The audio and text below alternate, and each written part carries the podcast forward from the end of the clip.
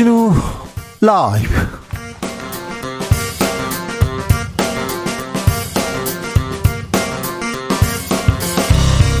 2023년 2월 17일 금요일입니다. 안녕하십니까. 주진우입니다.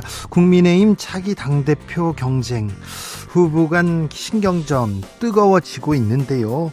음, 토론 수위도 좀 높아지고 있습니다. 경선 관전 포인트 무엇인지 김성태 국민의힘 중앙위원회 상임의장에게 물어보겠습니다. 검찰이 배임, 뇌물 등의 혐의로 이재명 민주당 대표에게 구속영장을 청구했습니다. 체포 동의안 표결은 이달 말에 국회에서 열릴 것으로 보이는데요.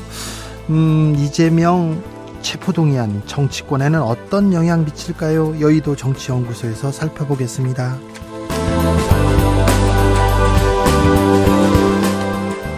검찰이 TV조선 재승인 의혹과 관련해서 한상혁 방송통신위원장 피자로 입건하고 사무실과 자택까지 압수수색했습니다.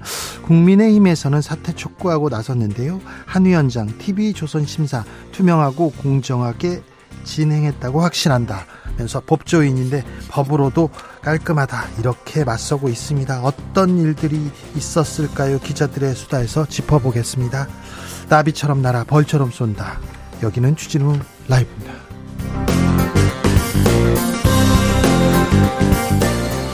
오늘도 자중차에 겸손하고 진정성 있게 여러분과 함께 하겠습니다. 날이 찬데요. 날씨는 아직 춥습니다만 그래도 아, 봄볕이다 이렇게 얘기하시는 분들 많습니다. 이렇게 음, 산책하시는 분들 많은데 네, 산책하면서 무슨 생각하셨습니까? 주말에는 뭐 하려고 이렇게 계획하시는지도 좀 궁금합니다.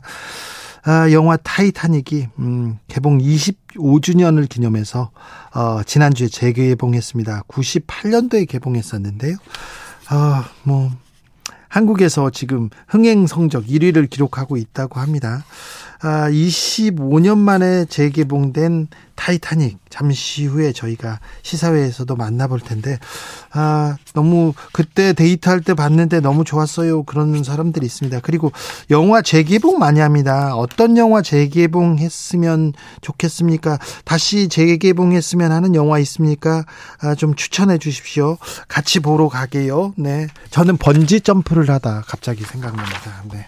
재고, 재개봉하면 좋겠어요. 보러 갈지는 잘 모르겠어요. 저는 영화관을 1년에 한 번 정도, 2년에 한 번 정도 어쩔 수 없이 가는 그런 사람이어가지고요. 근데, 네. 다시 보고 싶습니다. 아, 이은주, 이병헌, 네. 네. 연기도 보고 싶고요. 자, 이 영화 다시 보고 싶어요. 보내주십시오. 샵9730 짧은 문자 50원, 긴 문자는 100원이고요. 콩으로 보내시면 무료입니다. 그럼 주진우 라이브 시작하겠습니다.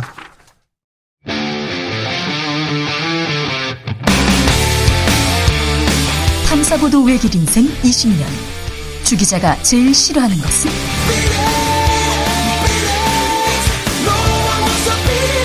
이 세상에서 비리와 부리가 사라지는 그날까지. 오늘도 흔들림 없이 주진우 라이브와 함께.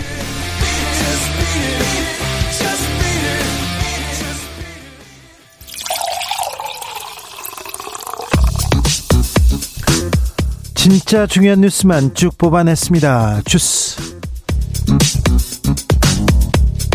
정상근 기자 어서 오세요. 안녕하십니까. 이재명 대표에 대한 검찰의 공소장 공개됐습니다. 네, 검찰은 이재명 대표 공소장을 통해 이재명 대표가 이 지방자치 권력을 사유화한 시정농단을 했다라고 규정했습니다. 어, 대장동 사업과 관련해서는 이재명 대표가 공범들과 범행을 모의한 정도가 아니라 직접 실행했다라고 주장했고요. 어, 성남 도시개발공사에 손해를 가한다는 의도가 있었다라고 봤습니다. 어, 그 결과 4,800억 원의 배임이 있었다라고 했고요. 범행을 직접 실행했, 실행했다 이렇게 주장합니다. 네, 또한 그 대가로 대장동 일당으로부터 치적 쌓기에 도움을 받았고 성남 FC 사건을 통해서는 시민들이 이재명 시장의 치적의 들러리가 됐다라고 주장했습니다. 어, 검찰은 이재명 대표가 범행을 정당한 것처럼 보이도록 공공환수, 시민구단 운영 등의 모양새를 취했다면서 어, 이것은 국민의 신뢰를 극단적으로 훼손한 내로남불 아시타비의 전형이라고 비난을 쏟아냈습니다. 어, 그러면서 징역 11년을 훨씬 넘는 형량이 선고될 것이 명백하다라고 주장했습니다. 증거인멸 정황이 있다 이런 주장도 있었어요. 네, 검찰은 이재명 대표를 구속하지 않으면 일방적으로 출석을 연기하는 등 수사 재판 절차를 지연하고 증거 인멸을 할 가능성이 높다라고 주장했습니다. 어, 이재명 대표가 막강한 영향력을 이용해 관련자들에게 자신에게 불리하게 진술하지 못하도록 하거나 번복하도록 종용할 우려가 크다라고 했고요. 어, 그 근거로 검찰에서 진술을 번복한 유동규 씨 등이 검찰에 회유당했다고 주장했다는 점을 꼽았습니다. 어, 또한 이재명 대표가 세 차례 검찰 조사의 날짜와 시간을 일방적으로 결정했다며 어, 수사기관의 집행 절차를 무시하는 행태라고 주장했고요. 정성호 의원이 구속된 이재명 대표 측 인사들을 접견하면서 마음 흔들리지 말라라는 말을 한 것도 은폐 왜곡 시도라고 주장했습니다. 검찰의 주장입니다. 검찰이 이런 이런 혐의가 있다 이렇게 주장하는 겁니다. 네노람불 아시타비의 전형이다. 그러니까 나는 옳고 너, 너는 그러다 이게 전형이라고 얘기했는데 음 피의자는 네, 이렇게 주장할 수도 있죠. 검찰의 주장에 맞서서 이제 이재명 민주당 대표가 반론하기 시작했습니다. 반박 자료 공개했어요? 네, 민주당은 오늘 국회에서 전국 지역위원장, 국회의원 긴급 연석 회의를 열었고요. 2천여 명이 참석한 가운데 규탄 대회도 열었습니다. 어, 이 자리에서 이재명 대표는 검찰의 구속영장 청구에 대한 반박 설명 자료를 배포했는데요. 어, 이재명 대표는 이를 통해 이 진술의 방식이나 내용을 이유로 구속영장을 청구하는 것은 명백히 형사소송법 위반이며 위헌적 처분이라면서 검찰은 구체적 답변 회피, 의도적인 허위 주장이라는 평가를 동시에 내렸는데 이건 모순된 주장이다라고 주장했습니다. 어, 또한 영장에 기재된 혐의는 모두 돈과 관련된 범죄들이지만 이재명 대표에게 흘러간 돈의 흐름이 전혀 언급되지 않는다라고 지적했습니다. 어, 이재명 대표는 또한 제1야당 대표라 구속해야 한다는 논리는 유력 정치인일수록 구속해야 한다는 부당한 결론에 이른다라고도 반박했습니다. 아, 지금 뭐 공소장 공개했는데 구멍이 너무 많다. 이거 좀 이게 법적으로 증명할 수 있겠는지 자신 있는지 지금 이재명 민주당 대표 쪽에서 얘기하고 있습니다. 위헌적 처분이라고 이건 위헌이다. 법에도 맞지 않다. 이렇게 얘기하고 있는데 자, 잠시 후에 저희가 이 부분에 대해서는 자세히 예, 이야기 나눕니다. 음. 천공의 대통령 관저 방문 사실이 아니다 이런 보고를 받았다 이종섭 국방부 장관이 밝혔습니다. 네, 이종석 국방부 장관은 지난해 대통령 관저 선정 당시 역술인 천공의 육군 참모총장 공간 답사 의혹에 대해 사실이 아니라는 보고를 육군으로부터 받았다라고 밝혔습니다. 네. 어, 이종섭 장관은 육군이 그러한 사실이 없다고 당사자에게 확인을 했고 어, 본인은 그렇게 이해했다라고 했는데요. 이 당사자는 천공의 육군 총장 방문 시기로 거론된 당시에 근무했던 당사자라고 설명했습니다. 어, 다만 고발이 제기된 후 불편한 오해를 받을 수 있기 때문에 어, 당사자에게 사실관계 확인은 하지 않았다라고 밝혔습니다. 이 부분이 좀 이해가 안 됩니다. 네, 한편 당시 상황이 담긴 CCTV가 삭제된 것으로 알려졌는데요. 이종섭 장관은 30일, 정, 30일 정도를 기준으로 덮어쓰게 돼서 복구가 가능한지 아닌지 모른다라면서 어, 그것도 마찬가지로 수사가 진행 중이라고 답했고요. 어, 육군 총장 공간과 육군 서울 사무실 출입 기록은 어, 따로 없다라고 답했습니다. 자, 보고를 받았다고 얘기합니다. 사실이 아니라고 하는 거. 아, 그 보고를 받았다. 그리고 본인은 그렇게 이해했다. 사실 관계를 파악하지 않았다. 어, 국민적 관심 사안인데 그거 사실이 뭔지 확인해 봐라. 이렇게 지시 내리는 게 맞, 맞는 거 아닌가요? 그리고 확인하는 게 어, 이치가 아닌가 생각합니다. 보고를 받았는데 당사자가 아니라고 합니다. 여기서 끝납니다. 당사자가 한 명이 아니라 여러 명일 수 있거든요. 그래서 여러 사람한테 야 확인해 보면 이거 오래 걸리지도 않습니다. CCTV는 한 달 지났으니까 없어요 이렇게 얘기하는데 음, 과연 없을까요? 포렌식이라는 게 있는데, 우리 컴퓨터도 이게 몇 년간 남아있는데, 과연 없을까요? 출입 기록이 없어요. 얘기하는데, 출입 기록이 없는 그런 군부대가 있었나요? 참, 의문이 커집니다. 자, 천공의 대통령 관저 방문. 사실이 아니라는 보고를 받았다고 얘기를 했는데 육군으로부터 그렇게 보고받았어요. 이렇게 얘기할 사안이 아니라 깔끔하게 확인하고 넘어갈 사안입니다. 내가 이렇게 이렇게 확인했더니 없더라 이거 한나절도 안 걸립니다. 근데 왜 이런 확인을 안 하면서 이렇게 의혹을 키우는 건지 네, 좀 지켜보겠습니다. 국민의힘 전당대회로 뜨겁습니다. 네거티브 강해집니다. 네, 국민의힘 전당대회 당권 주자인 김기현 의원 측은 오늘 이 광주 전남 전북 합동 연설회에서 안철수 후보가 김기현 후보에 대해 제기한 부동산 투기 의혹은 명백한 비방, 흑색 선전이자 인신 공격이라면서 엄중 조치를 요구하는 공문을 당 선거관리위원회에 전달했습니다. 네. 어제 안철수 후보는 연설회에서 황교안 후보의 울산 KTX 역세권 시세 차익 질문에 김기현 후보가 제대로 답하지 못했다라면서 이 95% 할인에 팔겠다는 능글맞은 말로 그 이상 엄청난 시세 차익이 있었다는 걸 오히려 인 정했다 이렇게 주장한 바 있습니다. 네. 어, 김기현 후보 측은 문재인 정권에서 단 한 점이라도 의혹의 사실이 있었다면 김기현 후보는 지금 이 자리에 설 수 없었다라고 주장하면서 안철수 후보의 당내 경선에 대한 교란 행위 어, 그리고 김기현 후보에 대한 음해 날조 인신 모독 행위를 더 이상 좌시할 수 없다라고 주장했습니다. 안철수 후보 측은 뭐라고 합니까? 안철수 후보 측은 자신에게 제기된 의혹에 당 선거관리위원회를 끌어들이려는 행태라면서 참으로 무책임하고 파렴치한 프로세스라고 비판했습니다. 안철수 후보 측은 하라는 해명은 않고 성만 내더니 겁박하고 윽박질러 말을 막으려는 무소불위 권력자의 행태를 보였다라고 비판했습니다. 어, 그러면서 내년 총선은 민심 경쟁이고 부동산 논란은 커다란 블랙홀이라면서 이 선관위까지 끌어들이는 것이야말로 난센스고 과민 반응이라고 일축했습니다. 이태원 참사 감사 관련해서 감사원의 거짓말 논란 일고 있어요? 네, 최근 감사위원회 최고 의사결정기구인 감사위원회 회의에서 이태원 참사를 포함한 정부 재난예방 시스템에 대한 감사가 진행돼야 한다는 의견이 나왔던 것으로 전해졌습니다. 어, 그런데 최종적으로 이것이 감사 계획에 명시적으로 반영되지 않았는데요. 이 언론 보도에 따르면 일부 감사위원들이 이태원 참사를 직접적으로 연간 계획에 명시하면 정치적으로 논란이 될 수 있다는 지적을 제기했다고 합니다. 아, 감사위원회는 최재의 감사원장을 포함한 감사위원 7명으로 구성돼 있습니다. 어, 대신 감사위원회는 고위험 중점 분야 항목의 세부, 세부 내용에 사회적 재난의 대비 체계를 반영하는 방식으로 이 재난 참사 이슈를 들여다보기로 했는데요. 어, 여기에 경향신문은 감사원이 이태원 참사 감사를 계획해 놓고도 언론에는 구체적인 감사 계획이 없다라는 거짓 브리핑을 했다고 의혹을 제기하기도 했습니다. 네. 최재 감사원장에 대해서는 리모델링, 공간 리모델링에 좀 돈을 많이 썼습니까? 네, 최재 감사원장은 취임 후 관사 개보수에 약 1억 4천만 원을 썼습니다. 어, 네. 어, 그제 법사위원회에서 질타의 대상이 됐는데요. 어, 최재 원장은 관사에서 만찬을 할 때 실내에서 하기가 어려워서 야외에서 할 수 있는 방안을 찾다가 마당을 정비했다라고 해명을 했습니다. 네. 참고로 1억 4천만 원은 감사원 청사 9개의 1년치 전체 건물 유지비의 64%에 해당합니다. 어, 오세훈 서울시장도 관사 리모델링 논란이 불거졌는데요. 어, 관사를 시민들에게 돌려주고 집에서 출퇴근을 하겠다라고 밝혔던 오세훈 시장 공약이었잖아요. 네. 어, 그런데 최근 한남동에 새 공간을 마련했습니다. 어, 이곳에 리모델링 비용으로 5억 7천만 원을 채팅했는데요. 5억 7천만 원요? 리모델링 네. 비용이요? 그렇습니다. 이 서울시는 기존 단가와 정부 지침에 따라 공사비를 산출했다라면서 적절한 금액이라고 밝혔습니다. 적절하다고요? 5억 네. 7천만 원이? 리모델링인데? 네. 저희 집값이 5억 7천만 원이 안 되는데요. 환율이 최근에 급등하고 있습니까? 네, 미국 연방준비제도의 긴축이 장기화될 것이라는 우려가 나오면서 원달러 환율이 장중 1,300원을 돌파했습니다. 환율이 1,300원을 넘어선 것은 장중 고가 기준으로 지난해 12월 20일 이후 올해 들어 처음입니다.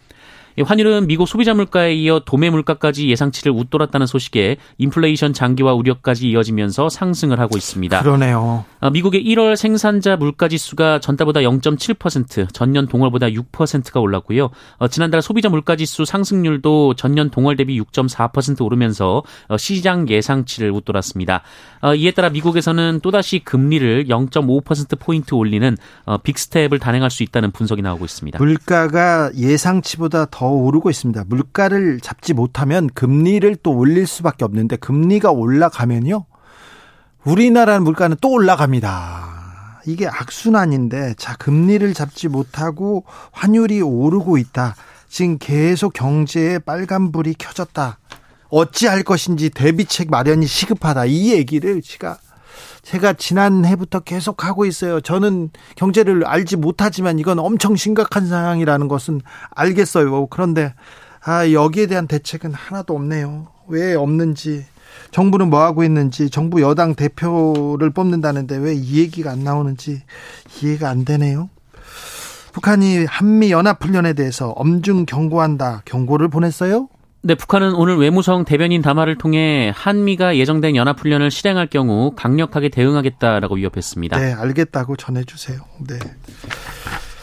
알겠어요. 네. 서울에서 일왕 생일 잔치가 열렸습니다. 그런데 그런데 여기서 일본 국가까지 연주됐네요. 네, 주한 일본 대사관 주최로 어제 서울에서 나루이토 일왕 생일 기념 행사가 열렸는데요.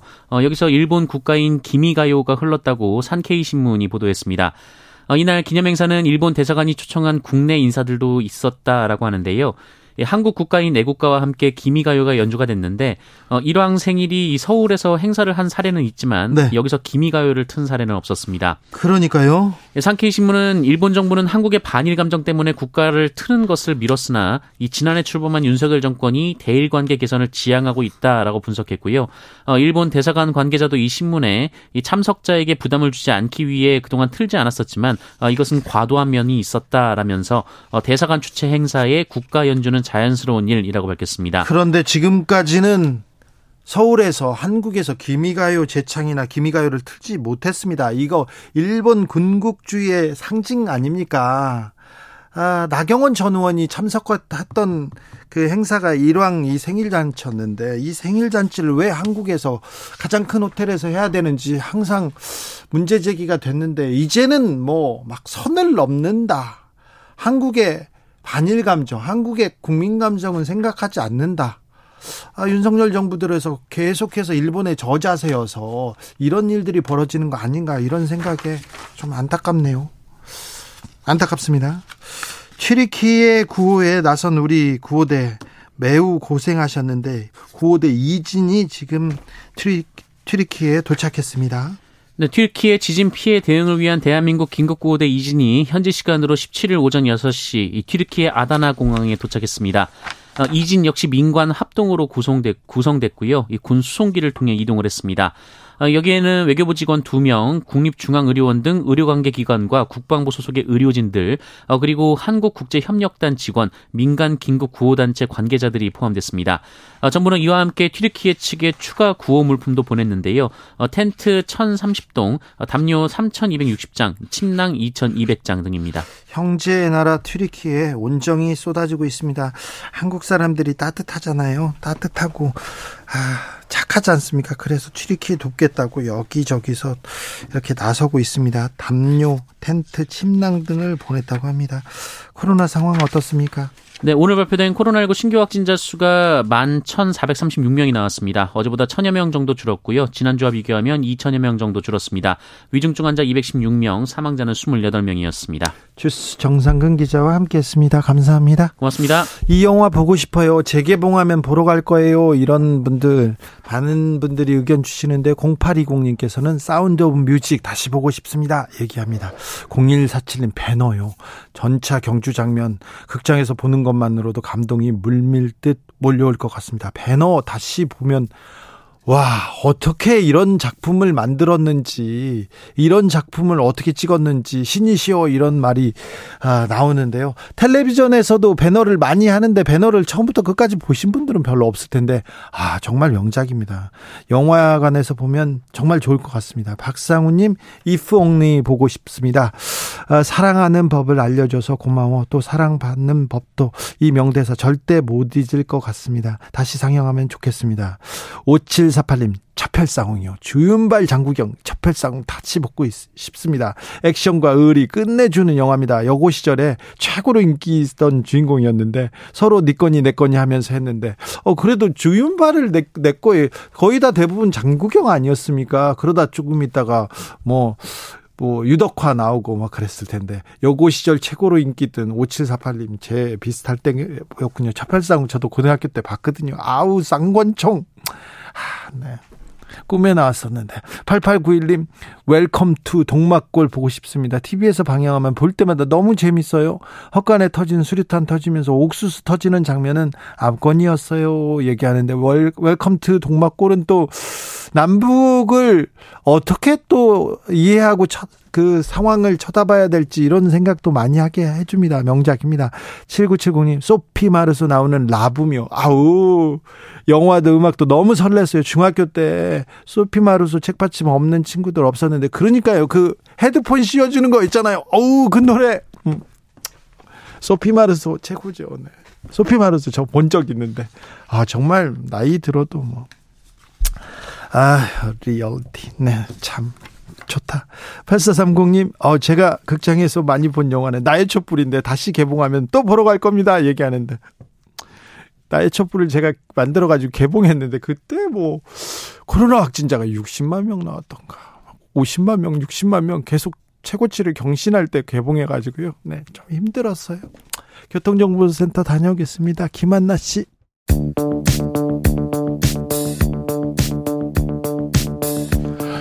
대한민국 정치의 새로운 100년을 준비한다. 21세기형 국회 싱크탱크 여의도 정치연구소. 정치권에 보내는 고급진 정치 컨설팅 오늘도 뜨겁게 분석해 보겠습니다. 김행 국민의힘 비대위원 어서 오세요. 안녕하세요. 더불어민주당 이재정 의원 어서 오세요. 네, 안녕하세요. 네, 잘 지내시죠? 네. 네. 국민의힘 요새 분위기가 어떻습니까? 요즘 전당대회 합동 연설회 때문에 바쁘죠. 바쁘죠. 네, 시골 다니느냐고 지방에. 지방이 계속 네, 돌아다니라고. 그래서 시골 풍경 보니까 또 그것도 굉장히 좋은 것 같아요. 그래요? 네. 뭐 시골 풍경은 그냥 기차 안에서 보는 거지. 그래도 그거 저- 되게 힐링되더라고요. 그래요? 네, 기차에서 보는 거. 아, 네. 알겠습니다. 계속 기차 기차 타고 전국을 돌아다니고 있어요. 아. 그래서 네. 자, 민주당은 어떻습니까? 네, 뭐 멋진 풍경을 봐도 지금 찹찹합니다. 네. 사실 후퇴되고 있는 민주주의 체감하고 있고 특히 저 변호사 아닙니까? 네. 제가 이명박 박근혜 정권을 거치면서 검찰이 어떤 방식으로 어, 자신이 잡고 있는 칼을 권한 넘어 휘두르는지를 생생하게 현장에서 봤는데요. 그때 그 느낌 그대로 그때보다 더하다는 느낌 전 체감하고 있습니다. 자, 민주당 이재명 대표에 대한 구속영장. 구속영장 청구 소식 딱 어떻게 들으셨어요? 어이가 없죠. 저도 그래도 법조인입니다. 최소한 아무리 정치를 하지만 법이라는 걸 기반으로 두고 난 뒤에 과정이 과장이 있고 남용해서 기소를 한 뒤에 뭐 재판은 하도록 한 다음에 무죄 만들고 하는 데 있어서도 나름의 금도가 있었거든요. 네. 그러니까 최소한의 법에 룰이라는 게 있기 때문에 그러니까 동종업계 사람들은 좀 납득은 돼야 될 거 아닙니까? 그런데 어 최소한의 증거도 갖추지 않고 구속영장의 실질적 필요성을 따질 때 우리가 어 확인하는 여러 가지 것들에 대해서 그럴싸한 요건조차도 갖추지 못해서 그 영장 청구하기 며칠 전에 흘리는 거 봐봐요. 어, 정성호 의원님 가가지고 교도관 다 있는 데서 회유했다. 네. 라는 식으로 흘릴 때부터 구속영장 청구하겠구나. 혹시 그렇게 들 게 없어가지고 혹시 요거를 근거로 들래나 했더니 아니나 다를까 그거를 근거로 들더라고요. 자, 김행 의원님. 그 이명박 박근혜 때 검찰농단 얘기하셨는데 우리 의원님께서 변호사니까 네. 문재인 대통령 때 도대체 얼마나 검찰을 추미애 박범계 장관이 농단했는지는 정말 양심 있으시면 잘 얘기하실 수 있을 것 같아요. 우리나라 사법 체계와 검찰 체계를 완전히 무너뜨렸죠. 그리고 제가 이렇게 생각을 해요. 이재명 대표께서 지금 무죄라고 하시지 않습니까? 그러면 그냥 영장 심사 받으시면 기각되겠죠. 그게 옛날 그 문재인 대통령 시절에 권성동 의원도 그래서 무죄 받았어요. 근데 영장 심사에 당당히 응하시면 이거는 뭐 그 검찰하고도 상관없이 법원에서 하는 건데 지금 김명수 대법관 얼마나 좋아요. 본인들 편이잖아요. 거기서 무죄 받으시면 되죠. 아이, 기각되면 아유, 되죠. 재판부가 각부별로 독립돼 있다는 것도 인지하지 못하고 김명수 대법관 대법원장 얘기까지 하신 건 과한 것 같고요. 아니 떠다서 그렇게 따지면은 우리 김건희 여사님은 사소한 소환에도 응하지 않고 계시는데 당당하시다면은 수사 받으셔야죠. 일단 그런 방식으로 어 여, 야당의 제일 야당의 대표를 그 포토라인에 세워가지고 어 면박주기뿐만 아니라 구속영장 청구라는 사실 일반 형사 사건에서도 굉장히 신중하게 고려돼야 되는 것들을 최소 요건도 갖추지 못하고 법률가로서의 최소한의 최소한의 판단도 하지 못한 채 어 이렇게 칼춤추는 검찰 어 저는 정말 어 이 부분은 맞아요. 우리 정부 책임입니다. 문재인 정부 책임입니다. 네. 왜냐하면 저는 조국 장관님한테도 사실은 어 좀 부족했다고 생각하는 점들이 있습니다. 우리가 권력을 잡고 나서는 권력이 군림하면 안 된다라는 원칙을 어, 좀 헷갈리신 것 같아요. 그 권력이 가진 본래적 수성을 모른 채 그 권력을 그냥 풀어놔버린 것. 제도 안에서 국민이 감시할 수 있도록 하는 철저한 통제 장치를 제대로 마련하지 않고 그대로 놓아버린 것. 우리 정부 탓입니다. 그리고 공수처 어렵게 통과시켰지만 검경 수사권 분리 완벽하게 되지 않았고요. 대, 그냥 손 대다 마른 거예요. 사람들은 그런 얘기를 해요. 특히 우리 당의 어떤 의원님들도 그런 얘기 하시는 분들이 있어요. 검찰 권력은 원래부터 그랬다. 그런 얘기 하시는 분들이 있는데요. 예, 원래부터 그랬어요. 검찰 권력은 자체 권력이었지 누군가를 위한 권력 아니었습니다. 하지만 네. 정치 권력과 짬짬이를 냈죠. 네, 지금처럼요. 그래서 문재인 대통령 시절에도 그랬죠. 아니죠. 그래서 별, 이제 그 그러면은 조국 장관이 그렇게 처참하게 찢겨질 이유가 없는 거죠. 아유. 예, 제가 요거 한 마디만 마무리를 네. 하면요. 검찰은 원래 그랬는데 지금 정도로 제1 야당 대표를 어, 이렇게 구속영장 청구할 정도는 처음이거든요. 저는 정치를 축소시킨 정치인들 잘못이라는 점에서 저는 우리 당의 네. 스스로의 과오를 한번 돌아보고 네네. 있는 중입니다. 이제 지금 정치가 이, 국민을 등였고 강해져야 됩니다. 이재명 대표께서 받고 있는 수사 모든 것은 성남시장 시절일 거예요. 네. 야당하고도 상관없어요. 그거하고 왜 개인 비리를 민주당에서 떠왔는지 잘 모르겠고요. 그래서 제가 아, 저 개인 비리를 민주당에서 저렇게 끌어안고 총선도 치러야 되고 뭐 대통령도 된다고 하시니까 지금 수도권에 계신 분들은 참 마음이 답답하겠다. 이런 생각이 들어요. 저는 왜 개인 비리인가요? 아니, 이게 이게 시정농단이라고 하지 않습니까? 그러니까, 예, 성남 시저 시 시절에 시장 아 그래서 말씀하세요. 네. 제가 혜택 그거 복잡하니까 자 범죄 싶어서. 구조에 대해서 네네. 잘 알고 있어요. 영장 청 청구 할때 이분이 이렇게 그 다섯 가지 아주 조목조목 적시를 했지요. 어, 영장 청구할 때. 자, 이 말씀은 정말 하고 싶어요. 당시 성남시장 시절에 야, 제1야당 대표요? 지금? 자, 박근혜 대통령 때 이렇게 얘기했어요. 국정농단 사건에 대해서 피의자 신문 시 언제 도망갈지 모른다, 박근혜. 청와대에서 나오는 즉시 수갑 체포해라. 구속되는 게 당연한 사안이다. 박근혜 대통령이 범죄 행위가 중대하고 범죄를 부인하고 있고 언제 도망갈지 모른다. 증거를 보면 정황이 곳곳에서 보이고 있다. 박근혜 전 대통령의 구속 여부가 사법이 살아있는지 죽어 있는지를 보여주는 바로미터다. 그런데 아니 대통령한테도 청와대 나오자마자 수갑 채우라 그랬어요. 아니 근데 박근혜 네. 전 대통령은 뇌물 혐의가 입증돼 가지고 대법원에서 유죄 판결이 확정됐는데 제3자 뇌물. 제3자 뇌물이지만 뇌물 혐의가 확정. 이번에도 제3자 뇌물로 133억 상나 FC 관련해서 아니, 133억이 제3자 뇌물 이 죄목이 똑같다고 해서 이 죄가 확실히 또 이게 다 똑같다 이렇게 물어볼 수는 없잖아요. 상나 FC 관련해서 133억 원의 제3자 뇌물죄를 구속영장 청구에 쓰셨고요. 시민구단인 건 알고 계시죠? 알고 있습니다. 네. 저기 자, 잠시만요. 자, 그래서 제 말을 그 얘기를 하는 게 아니고요. 자 보세요. 성, 그 제3자 주체가 달라요. 잠시만요. 네. 이재정 의원님은 네. 아, 말을 다른 사람보다 두 배 많이 하시거든요. 네. 두배 빨라. 거죠. 그렇죠. 그러니까 잠깐 페널티. 그래서 자, 제3자 뇌물죄랑 박근혜 대통령도 개인적으로 돈을 한 푼도 받지 않았습니다. 제3자 뇌물죄 영장 심사 지금 이제 그 뭐 영장 청구가 됐으니까 구속영장 청구가 됐으니까 그 안에 적시되어 있는 제목 중에 하나고요. 네. 그래서 본인이 법원에서 아니 장당하게 그렇게 죄가 없다면 모토로 영장 청구를 하게 만들어요. 그리고 또 하나 지금 천화동인 1호 주인은 아직 나타나지도 않았어요. 근데 이렇게 예단해서 얘기하시면 안 되죠. 그 부분 검찰에서 네. 죄를 묻지 않았습니다. 네. 이재정 의원 정유라 말 네. 타고 네. 거기 지원하면서 사실상 그 뭐 동기간처럼 들었던 최순실, 뭐 대통령 위에 군림하다시피 했던 최순실의 딸한테 준 거랑 어떻게 시민이 함께 운영하는 시민 구단에 기업이 지원하거나 광고를 한 거를 동일선상에 놓고 보십니까? 아니, 그 거기에 지원되지 않는 시가 운영비를 내야 됩니다. 변호사님이시죠. 운영 제3자 뇌물죄가 뭔지 아시죠? 제3자 뇌물죄 아주 아유. 쉽게 얘기 드릴게요. 강원도 영양에서 이런 일이 있었어요.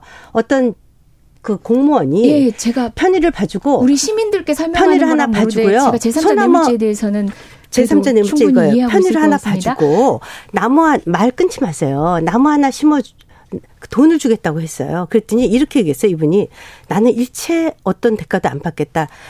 그, 그 시장 앞에 그냥 소나무 하나 심어둘 달라. 그래서 소나무 하나 심어줬어요. 그걸로 제3자 뇌물죄로 걸렸습니다. 당시에 이번에 B, C, D, E, F 뭐 줄줄이 다 나왔지 누군지 다 아실 거예요. 네이버, 뭐 그 차병원 등등이 다 그 건축법 인허가를 바꿔줘서 166억 원에 달하는 특혜를 줬다는 것이 바로 제3자 뇌물죄이지 않습니까? 그리고 근데 그, 그 FC도 일동제약거였죠. 그 자리가 도시 흉물로 오랜 기간 개발되지 않고 있었다는 거 아시죠? 그래서 왜 개발이 안 되냐면요. 자 보세요. 그게 병원 부지였어요. 병원 부지에서 도저히 네. 수익이 안 나서 이 방송 들으시는 분들은 그 경과는 다 알고 계실 것 같고요. 아유, 저는 네네. 이제 우리 김행 비대위원께서 박근혜 대통령과 비교를 하시길래 네. 박근혜 대통령 사례와는 이런 차원의 다르다라는 지점을 그것보다 더 주질이 나쁘죠. 저질 더 나쁘죠. 주질이. 사법적 문제는 저희, 저희 가 나중에 설명해 그 드릴게요. 인허가권을 아주 자기의 그 정치적 목적을 위해서 이렇게 저렇게 인허가권 비리로 지금 구속이 되시 위기에 처해져 있는 거 아닙니까? 그래서, 그래서 그러니까 이런 식의 납득하지 못할 법리 어, 검찰이 기상천외하게 그래서 개발했죠. 제 소원이 있어요. 제 소원이 뭐냐? 오늘 말씀드릴게요. 통일 제 소원. 아니죠. 제 소원 통일 아니고요. 민주당이 아마도 이분을 대통령 선거까지 끌고 가실 목적인 것 같아요. 이번에 그, 그 이제 정진상, 김용 그 두 분한테도 얘기했지 않았습니까? 알리바이만 잘 되면 어, 이재명 대통령 된다. 이렇게 민주당의 국회의원이 그렇게 말씀하시지 않았습니까? 네, 당연히 정성원이 그렇게 말씀하신 거 보니까 100% 저는 총선을 이재명 대표가 공천권 주고 총선 치를 거라고 봅니다. 그리고 대통령 후보도 이재명일 거라고 봐요. 그리고 그래서 지금 민주당의 수도권이 121석인데 그중에 100분이 수도권이에요. 저희가 수도권을 어떻게 써든지 탈환해야지 되는데 저의 소원은 김행의 소원은 네 이재명 대표께서 공천권 행사하시고 그리고 대통령 후보로까지도 나오는 게 저의 소원입니다. 네, 네. 저는 저는 이재명 대표에 대한 음. 얘기를 할 생각이 없습니다. 작금의 검찰은 제2의 이재명을 만들고요. 제가 시민의 권리를 짓밟아온 검찰 집단의 검사들이 어떻게 승승장구하고 이 사회에 살아남아 여전히 기득권으로 있는지를 똑 똑히 확인하고 있고 저한테는 데스노트를 갖고 이 사람을 잊지 말아야지. 잘 까먹고 누군가를 용서하기 쉬운 제가 까먹지 말아야지 할 만큼 여전히 현존하는 권력이 바로 특수 검사들 자기들끼리의 그 버꾸라지들의 연대입니다. 지금 현재 윤석열 대통령이 그 특수부 검사 출신 아니겠습니까? 네. 본인의 지인들로 이루어진 50억 클럽은 심 수사도 하지 않고 이게 어디서부터 시작된대요? 돈 관련된 범죄는 돈 따라가야 돼요. 50억. 시초에 바로 윤석열 검사가 있었습니다. 50억 클럽 아니요. 50억 클럽 항소한다고 얘기했어요. 잠깐만요. 네. 지금 시간을 주셔야 돼요. 사실상 이 문제의 본질을 회피하기 위해서 다른 데서 변죽을 올리는 겁니다. 저는 이재명 대표와 관련된 정치적 논의를 할 시기가 저는 오히려 지금 뭐 앞으로 어떻게 예정 예상하시고 음. 대통령 후보가 될 거다. 지금 그 얘기할 때가 아니에요. 소원이에요. 국민의 네. 삶을 뒤흔들지 모르는 네. 검찰이 추고 있는 칼춤을 멈추게 해야 되고 그 칼춤을 왜 그러면 국회의원 하시면서 문재인 대통령 때 멈추질 못했어요? 그러니까요. 그렇게 개혁하려고 할 때 도와주시지 그랬어요. 아, 뭘 도와주긴요. 그때 수사권 독립은 그때 완벽하게 됐었어야 합니다. 뭐 했어요? 완벽하게 자, 못했죠. 여기까지 여기까지 할게요. 그 여기까지 할게요. 검찰 결코 자, 두분 여기까지 할게요. 이재정 의원님 여기까지 할게요. 근데 저요 책 쓰려고 그래요. 문재인 자, 대통령 때 네. 도대체 얼마나 검찰과 사법을 농단했는지 책 쓰려고 네. 오늘 아침에 제가 생각했어요. 알겠어요. 그래서 저도 리스트를 알았어. 다 적어놨어요. 리스트 이제 가지고 가지고 알았어 가지고 얘기하자고. 어떻게 검찰을 망가뜨렸는지 저 책 쓰려고 자. 김행 위원님한테 네. 하나만 물어볼게요. 네. 곽상도 전 의원 50억 이렇게 그 항소해야죠. 그 그건 어떻게 생각하세요? 아, 당연히 항소해서 그, 제대로 밝혀야죠. 그 판결은 그리고 윤미경도 당연히 항소해야죠. 저 윤미경 윤미향, 윤미향 죄송합니다. 네. 윤미향한테 100만 원 후원금 냈어요. 저 개인적으로 저도 고소하려고 해요. 아, 저 그때 그래? 후원금 개인 냈어요. 그걸로 갈비 사 먹고 마사지 수업 다닐 거라고 생각도 못했어요. 아, 그런데 그 사람을 지금 네. 무소속에서 민주당 의원으로 다시 받아들인다는 거 아니에요? 아, 지금 아니 임미영 씨 저는 않아요? 지금 검찰에 대한 네. 이야기를 하기에도 네. 지금 어, 굉장히 귀한 네. 전파를 통해서 네. 국민과 굉장히 작은 시간밖에 허락되지 않았기 때문에 마저 이야기하겠습니다. 어, 지금 검찰이 그 회유라고 얘기하던 정성호 의원의 접견, 특별 접견 상황도요, 어, 교도관이 옆에 있었고, 진짜 회유하려면요, 변호사 통하면 됩니다. 다른 방법이 있어요. 그분도 율사입니다. 이렇게 치사한 방식으로 결국은 증거인멸의 가능성에 대해서 입증하기 힘드니까 그 사건을 며칠 전에 부풀렸어요. 그리고 영장 청구서에 이유로 된 걸 보면요. 제1야당의 대표 정치인이기 때문에 영향력이 있을 수 있어서 증거를 조작할 수 있다.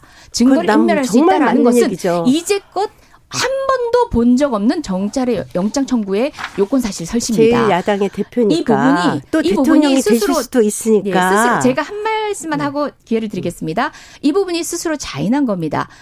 어, 이재명이 제1야당 대표 아니었으면 윤석열 대통령과 대통령 자리를 두고 다퉜던 제1야당의 후보가 아니었으면 이렇게 구속영장 청구할 필요가 없었는데 점점점 이렇게 되는 거죠. 영장 청구서에서 전 그러면 이렇게. 되는 거죠. 만약에 이재명 대표가 대통령이 되셨으면 이분은 완벽한 무죄가 되는 거죠. 그 얘기하시고 싶죠. 죄가 없음 없으면 어떻게 영장이 이 청구가 됩니까? 법원이 영장 청구해줘요. 그러면 아니 영장 영장 청구할 때. 검찰이 네. 하려 하면은 그것을 검 청구하면 법원이 허락을 합니까? 지금 검찰은 어쨌든 간에 그럼 저- 법원은 뭐예요? 법원도 자, 병신이에요? 정치 아니 아유, 법원이 네, 아직 네, 네, 결정이 네. 안 났잖아요. 그러니까요. 네. 그러니까 보자고요. 지금 보자고요. 검찰이 단어였습니다. 네네. 죄송합니다. 경찰이 아니, 구속영장 제가요. 청구까지 할 여, 자, 사안이 아님은 제가요 다른 분도 아니고 네. 너무 사법 이 사법 검찰 또 그 사법부를 너무 잘하는 변호사님이 나와서 이렇게 얘기를 하시는 거가 네. 너무 정말 변호사이기 있을까 때문에 혹시 영장 이제 관련된 내용들 꼼꼼히 보셨는지 모르겠지만 보셨어요. 그리고 또 꼼꼼히 하나 보셨는지 제가 모르겠지만 정성호 의원님이 아, 예, 저- 면담하실 때 저도 제가요 저도. 의왕교도소에 면담하러 많이 예. 갔었어요. 저희 박근혜 대통령 아유, 시절에 보통- 정말 많은 사람들이 교도소에 면회 구속돼서 가고 교도소에 교도소 피의자로 면회 한번 갔습니다. 가보신 분이 다 법조인이 되는 게 우리나라 아니죠. 대한민국 세상인가 그때 가보니까요 옆에서 네. 교도관이요 일일이 다 제 말을 적더라고요. 그러니까요. 그거 네. 다 누구나 적는 거예요. 특별히 적은 게 아니고요. 네, 누구나 적는 그리고 겁니다. 제가 거기서 회의할 이유가 어떤 적도 얘기를 한 겁니다. 어떤 적도 있었냐면요. 네. 제가 어떤 분을 한번 그 면회를 하고 나오는 그 순간에 청와대에서 전화를 받았어요. 왜 그렇게 쓸데없는 얘기를 했냐고. 네, 아, 그래요? 저희가 그 김대중 대통령 시절이에요. 저희가 저 토- 깜짝 놀랐어요. 토크쇼를 할 만큼은 시간이 없지 않습니까? 조금 내용을 그래서 줄여서 저, 제, 자, 저, 네. 저는 오늘 제 소원만 얘기할게요. 여기가 소원 그럼요. 저의 소원. 네, 알았어. 이재명 소원. 어, 대표께서 네. 계속 당 대표 유지하시고 네. 그리고 총선 공천도 하시고 대통령 후보까지도 나오는 게 저의 소원입니다. 그러면 저기 이재명 대표 편을 막 들어요. 이재명 대표 잘한다. 이렇게 이재명 대표 이렇게 아니 지금 뭐 검찰 규탄- 169분이 열심히 싸우고 네, 계시고 그래서 알겠어요. 저는 네, 저는 원하고 있어요. 어, 시민의 삶을 피폐화시켰고 노동자의 삶을 벼랑 끝으로 몰았던 그 검찰이 여전히 살아 있고 특히 간첩 사건 조작해서 어, 탈북자 인권을 유린했던 바로 그 검사가 지금 윤석열의 청와대에 여전히 엄연히 살아 존재하는 권력을 갖고 있는 이 시기에 이 검사 공화국을 어떻게 검사 독재를 어떻게 막아낼 것인가에 대해서 국회의원으로서 역사 앞에 부끄럽지 않게 결연히 맞서겠다고 지난번에 말씀드리겠습니다. 이, 이 시기에 막으시죠. 이 네. 시기에 그 이시원 비서관 얘기하시는 거죠? 그럼요. 네, 알겠습니다. 네. 아, 자, 방송 중에 부적절한 단어는 제가 다시 한번 사과드립니다. 저도 사과드립니다. 그런데요, 저도 민주당에서는 이재명 대표 구속영장 나오자마자 쌍특검 카드 꺼냈습니다. 김건 희 특검, 대장동 특검 가자 이렇게 얘기하는데 이 부분에 대해서 민주당에서는 다른 얘기는 없습니까?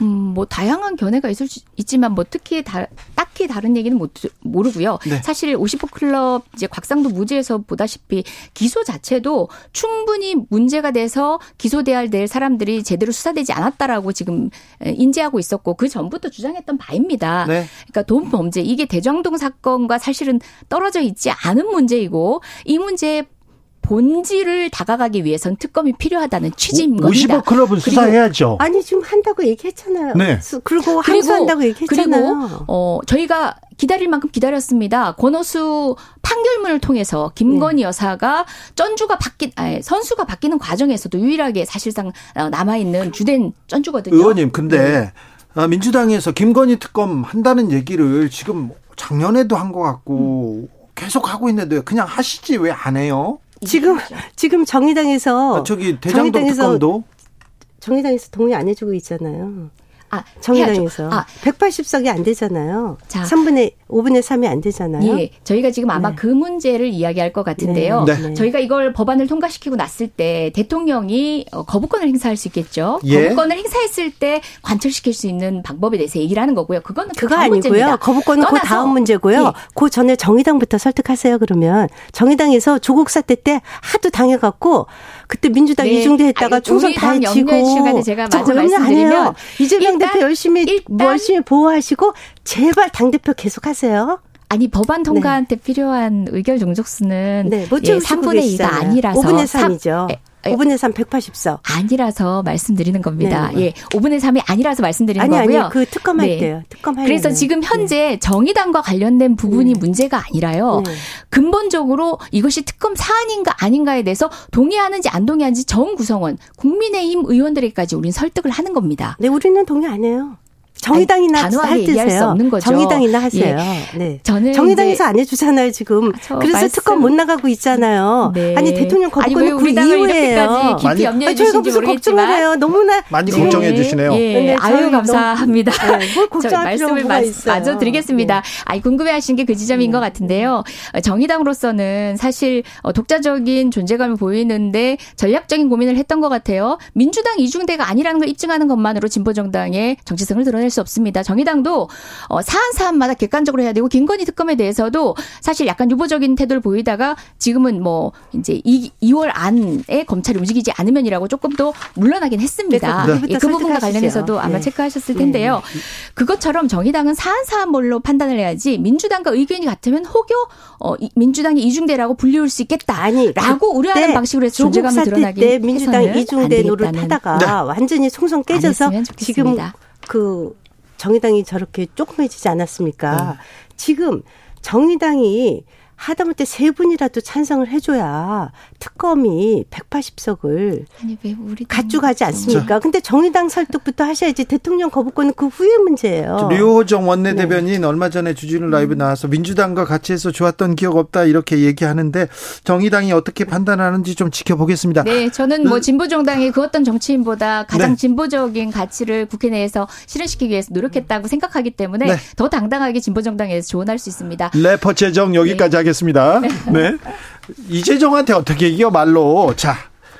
이거 이거는 이 천공 관저답사 의혹은 어, 국방부에서 아니면 국민의힘 대통령실에서 명확하게 해소하고 넘어갔으면 좋겠어요. 국방부 장관이 음, 당사자들이 아니라고 해서 그냥 확인 안 해봤다 추가할 확인할 이유가 없었다 이렇게 아니죠. 얘기하면 네. 그거 아니고요 고소고발 됐죠 대통령실에서 네, 했죠. 했죠. 고발했어요. CCTV는 국방부에만 있는 것도 아니고 그 근처에도 많이 있습니다. 그렇죠. 그러니까 그거 다 털고 공개하고 핸드폰 다 털고 공개하고 위치 추적하고 네. 하겠다는 거 아닙니까? 아, 그건 안 된대잖아요. CCTV 아니, CCTV가 국방부에만 덮었었다. 그 네. 얘기고요. 그 주변에 CCTV 많고요. 그렇죠. 핸드폰 다 깎고 지난번에 그 김의겸 대변인이 거짓말했잖아요. 청담동 술집 그거 핸드폰 다 털어갖고 다 밝혀냈잖아요. 예. 어 기본적으로 블랙박스도 있어요. 차량 다 왔다 갔다 하는 차량에 블랙박스도 있습니다. 네. 네. 네. 어, 일단 그 CCTV 뭐 공개할 것처럼 얘기하고 뭐 당당하게 뭐 다 그 정보를 통해서 해명될 것처럼 그렇게 자신 있게 얘기하더니 김행 위원이 하라고 했어요. 네. 아니 고소고발해서 이제 수사 결국은, 들어가잖아요. 예, 결국은 어 결국은 30일 만에 사라지는 CCTV였다 하는데요. 일단 국방부 뭐 것만 그, 네, 국방부 것만요. 네. 마저 드릴 수 있도록 네. 도와주십시오. 네.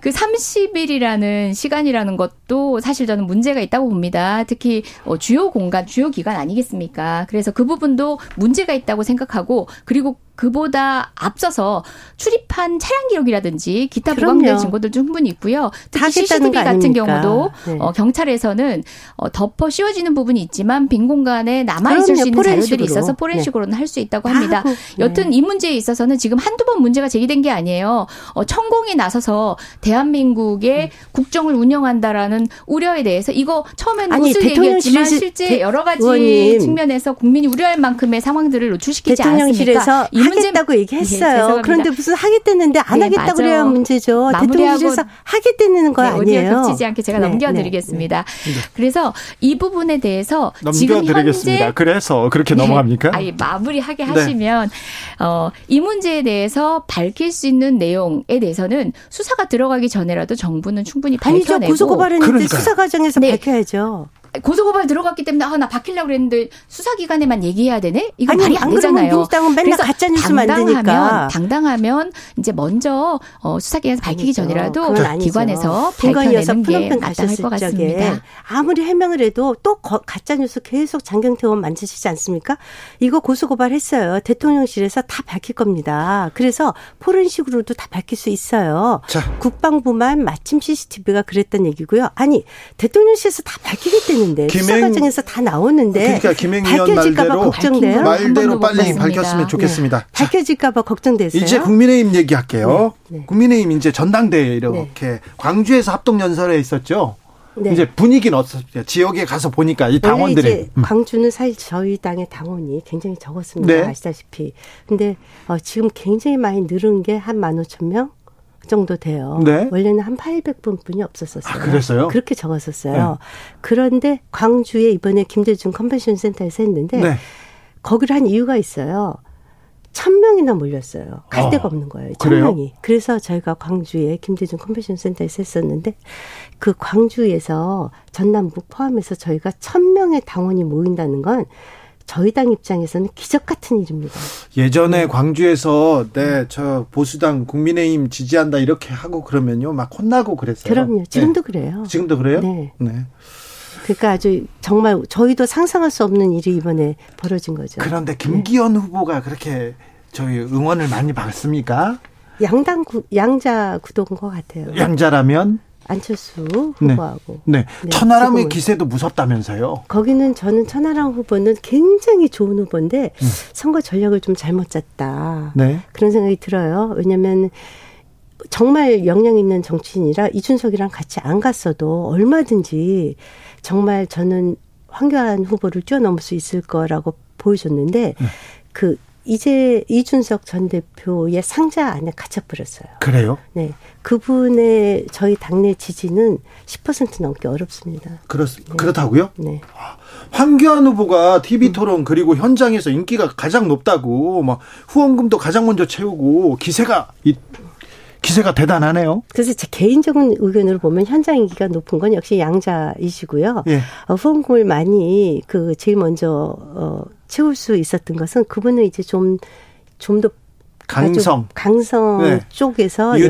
열성적인 네. 지지를 하기 때문에 좀 먼저 찬 것으로 이렇게 알겠습니다. 보여집니다. 어떻게 보고 계세요? 국민의힘 경선? 네, 뭐 다른 당 문제이긴 하지만 저희가 보고 있는 게 어- 어떻게 보면 이제 조금 거리를 두고 객관적으로 보고 있는 거고 어, 어떤 부침이 있던 간에 국민의힘의 전당대회는 결국 윤심에 의해서 초반에 판그름 났고 그 안에서 고군분투하고 있는 소수의 후보들이 있고 그리고 또 눈, 윤심에 눈밖에 나면 찍히면 죽는다. 라는 것을 초반부터 뭐 여실히 우리가 확인을 했었기 때문에 더 이상의 전당대회가 건설적인 다른 이슈로 어 이제 국민들의 시선을 모으기에는 어 힘들다. 라는 생각입니다. 어, 두 후보 간에 뭐 부침이 어떻게 어떻게 바뀌고 하는 얘기가 언론을 달구고 있지만 실제 지지자들조차도 이제 윤심의 항방에 의해서 초반에 결판 났다라고 생각한 전당대회는 과연 총선을 앞둔 어, 희망을 줄 수 있는 네. 그런 전당대회가 될 수 있는지 글쎄요.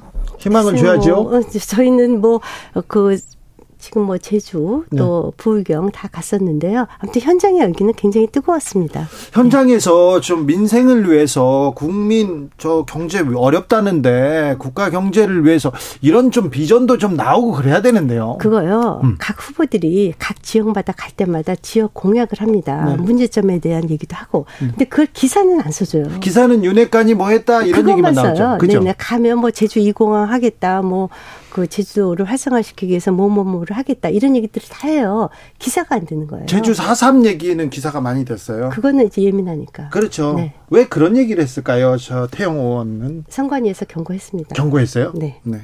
우리 당에 문제가. 있었다고 잘못했다고? 네, 경고했고 기사도 나왔습니다. 네. 네.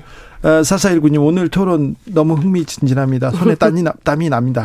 저도 머리에 땀이 나요. 네. 저도요. 그런데, 자, 국민의힘이 이제 전당대회가 어느 정도 윤곽을 잡고 이제 자- 가고 있지 않습니까? 네. 이제는 좀 건설적인 비전, 그런 얘기도 좀 더 하겠죠? 네. 그런 뉴스도 만들어내겠죠? 아니 그 기사 기자들이 그건 별로 기사가 안 되고 트래픽도 안 나오니까 잘 안 쓰고 막 싸우는 것만 주로 쓰는 것 같아요. 그럼에도 지역 불구, 공약을 한다니까요. 그러니까 그럼에도 불구하고 이슈를 만 들어내야죠.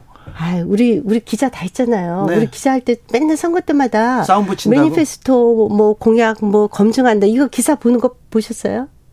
저는 우리 좀 기자 다 다르게 했잖아요. 보는 게요. 네. 어, 말만 언급하고 공약에만 있다고 해서 그게 어, 정책적으로 진짜 치열하게 싸우는구나라고 느껴지지 않거든요. 이미 어, 나경원 의원하고 대통령실이 날 세울 때 그리고 안철수 후보와 대통령실이 날 세울 때 이 전당대회는 그런 전당대회로 전락한 겁니다. 더 이상의 어떤 비전과 관련된 경쟁은 그냥 가장으로 보이는 거죠. 네. 진정성 있게 보이지 않는 거죠. 국민의힘은 윤석열만 보여요 얘기합니다. 그리고 민주당은 이재명만 보여요. 다 또 똑같이 이렇게 얘기합니다. 아 그이그 상자에서 벗어나야 되는데 어, 다른 비전 경쟁, 정책 경쟁 해야 되는데 그런 부분이 좀 안 들리는 거 아쉽죠. 네, 충분히 아쉽죠. 어, 다만, 어, 정말 지금 상임위에서만 봐도 국민의힘이 어, 여당인가라고 생각할 만큼 이제 책임지는 어떤 정책을 제안하지 못하고 있거든요. 저는 어, 이재명 대표 이슈 자체가 언론에는 블랙홀처럼 빠달들이지만 네. 우리 당은 좀 치열하게 민생을 챙기고 있다는 두점 말씀드리겠습니다. 감사합니다.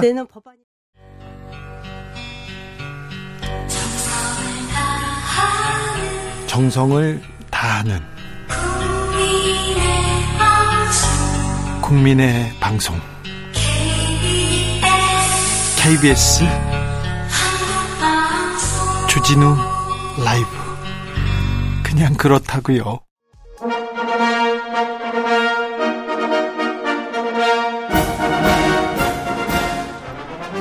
꽉 막힌 우리 정치의 맥과 혀를 시원하게 뚫어드립니다. 돌아온 김성태, 김성태가 풀어줍니다. 정치의 맛. 김성태 국민의힘 중앙위원회 상임위장 어서 오십시오. 예, 안녕하세요. 김성태입니다. 네, 잘 계셨습니까? 아, 주진우 기자 잘 다녀왔습니까? 네, 잘 다녔습니다. 무슨 작업한 거예요? 아니 뭐잘 잘 했어요. 아, 난 주진우, 김어준, 뭐 안민석 이런 사람들 떴다 그러면 좀 상태 안 좋아. 아 왜요? 꼭 왜요? 무슨 일이 생기잖아. 네, 뭐 아니에요. 취재에 간 거예요. 조용하게 다녀오신 거예요? 네, 조용하게 저 혼자. 이게 언제 또 나오는 겁니까? 아유 이제 좀 이따 이렇게 숙성시켜 가지고요. 자, 의장님, 예. 의장님. 아, 당대표, 어, 레이스 본격적으로 시작됐는데, 지금 어떻게 보입니까? 그, 저, 처음에도 뭐 약 한 달 전에도 이야기를 했지 않습니까? 네. 민심의 바람을 등에 업고 네. 이걸 이제 당심을 확보하면은 네. 이거는 안철수 의원이 당권을 지는 것이고 네.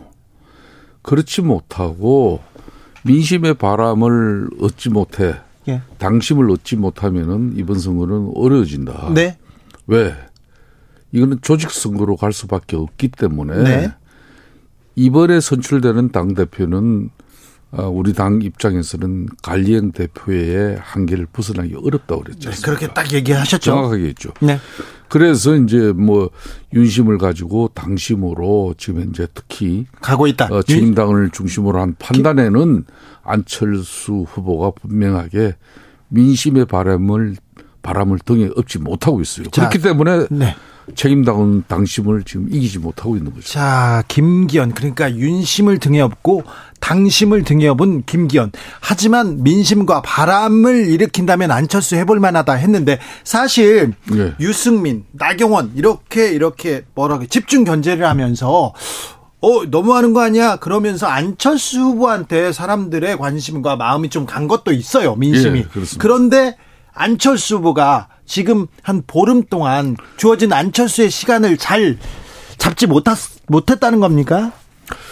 그러니까 안철수 후보 입장에서는 이 스탠스 자체가 어정쩡해요. 지금 현재. 본래 뭐, 좀. 어, 뭐. 정확하게 네. 어, 자기도 뭐 친윤이면 끝까지 예. 뭐 지난 한 보름 전에 용산의 입장으로 의기소침해진 지금의 상태를 네. 본인이 제가 볼 때는 좀 상당히 의기소침해서 선거 치르면요. 이 주자가 의기소침해버리면 파이팅이 안 나오는 겁니다. 그래요? 지금 정확하게 안철수 후보 같은 경우는 눈에 보이는 파이팅이 보이지가 않죠. 아, 그러니까 본인이 그러면 파이팅이 중요하구나. 파이팅이 그 윤심으로 자기도 친윤이면 정확하게 친윤으로 그냥 쫙 그냥 가면서 용산에서 뭐 한 소리 들었다 하더라도 네. 어, 그대로 가야 되는데 그렇다고 뭐 반윤 그 반윤을 하려면은 아예 뭐 유승민처럼 노골적으로 뭐 그렇게 하고 딱 진영으로 그냥 선거 각을 잡아버리든지 그거는 음. 지금 우리 당내 정서로는 책임당원 100%로 이 전당대회를 치르는 입장이니까 그거는 어렵다. 자. 그러다 보니까 지금 안철수 후보는 스텝이 여러모로 꼬이는 거죠. 안철수 스텝 꼬였습니까? 네, 좀 꼬였어요. 이런 스탠스, 이런 상황에서 안철수 후보 철수할 수도 있습니까? 그런 저는 이 철수를 섣부르게 언론 방송에서 예. 뛰는 말에게 예. 이걸 채찍질을 우리가 당근과 함께 주지는 못할 망정 네. 길을 끊는 이야기는 될 수 있으면 조심해야죠. 알겠습니다. 근데, 근데 그 지금은 경우의 수가 딱 한 가지 나옵니다. 경우의 수 하나라뇨. 만일 예. 천하람 후보가 예. 어, 계속 지금 이제 언론 뭐 이런 방송을 통해서 네네, 여론조사는 계속되고 있기 때문에 네. 만일 천하람 후보가 안철수 후보보다 여론이 높아진다 그러면 네. 뭐 심각한 고민점에 빠질 수가 있죠. 그렇습니까? 결선에 가지 못하는 안철수 후보라는 것은 상상도 본인이 못했을 거예요. 근데 천하람의 기세가 지금 무서운데요. 지금 현재 종, 정확한 것은 어 지금 현재 분명히 천하람 후보는 추세라는 게 있습니다. 예, 예. 상승 상승세 맞죠? 추세는 맞아요. 아, 지금 지금 그 안철수 후보 같은 경우는 벌써 2주 넘게 정체되어 있습니다. 정체했어요? 정체해서 하락하고. 정체 하락에 안철수 그런데 천하람은 상승세가 무섭다. 근데 천하람이 안철수를 잡을 수 있다고 보십니까? 저는 뭐 아마 이번 주말이 상당히 중요한 분수령이 된다고 봅니다. 이번 주말에요? 예, 지금 이제 어제 네. 이제 호남권까지 마쳤잖아요. 예. 전남북 강주 예. 집중 유세를 마쳤어요. 예. 이제 여기까지 하면은 쉽게 말하면 남부 근역은 네. 예? 제주도, 부산, 경남, 울산 네. 그리고 호남권 네. 딱 남북권 벨트는 이제 한 일, 뭐 끝났죠. 1막이 끝나죠. 네. 다시 이제 2막이 이제 대전부터 올라오는데 예. 여기서 만일 지금 추세를 이 터닝 포인트를 만들어내지 못하면은 네. 안철수 후보 같은 경우 힘들어질 수가 아, 있습니다. 그래요? 천하람 후보가 안철수 후보의 지지율을 넘어서면 그러면 김기현이 불안해지는 거 아닙니까? 이제 이 결선에 누가 올라가느냐. 네. 김기현 후보 같은 경우는 무조건 1차에 끝내야 우리 당원들의 가반수 득표를 통해서 끝내야만이 본인이 가장 안정적이고 안심한 그런 정당의 결과를 만들어낼 수 있고 만일 1차에 가반이 어려워지면은 네. 그리고 뭐 2등으로 올라오는 후보하고 상당한 격차가 벌어지면 크게 걱정을 안 할 수도 있지만은 큰 차이를 벌리지 못한다면 결선 투표는 상당히 예측을 하기 어렵죠. 그렇죠. 예. 천하람의 역전도 가능한 그렇죠. 누구 몰라요 이제. 그렇게까지는 우리 그러니까 민주당원들도 마찬가지지만은 국민의힘 당원들도 이 특히 책임당원 매달 그냥 2천 원의 당비를 내는 그분들은 상당히 그 기성 정치인들 못지않게 예리한 판단과 분석을 하고 있어요. 알겠습니다. 지금 태, TV 토론 진행되고 있는데요. 첫 네. 토론 어떻게 보셨어요? 김기현 후보의 부동산 의혹 막 안철수 후보가 제기하고 그러던데요. 제일 뭐 선방한 것은 뭐 현장의 분위기는 네. 한교안 후보가 뭐 그렇죠. 뜨끈뜨끈하죠. 어찌됐든 간에 뜨끈뜨끈합니까? 좀 뭐 우리 보수 진영에서는 가장 오른쪽에 있는 좀 네. 그런 네. 지지자들의 도움을 받고 있으니까 예. 후원금도 뭐 가장, 가장 빠르게 먼저. 채워버리고 예. 현장에서도 뭐 아주 극성스러운 어떤 그런 뭐 지지의 또 분위기도 만들어내고 네. 또뭐 검사 출신답게 후보들 많이 괴롭히고 있고 네.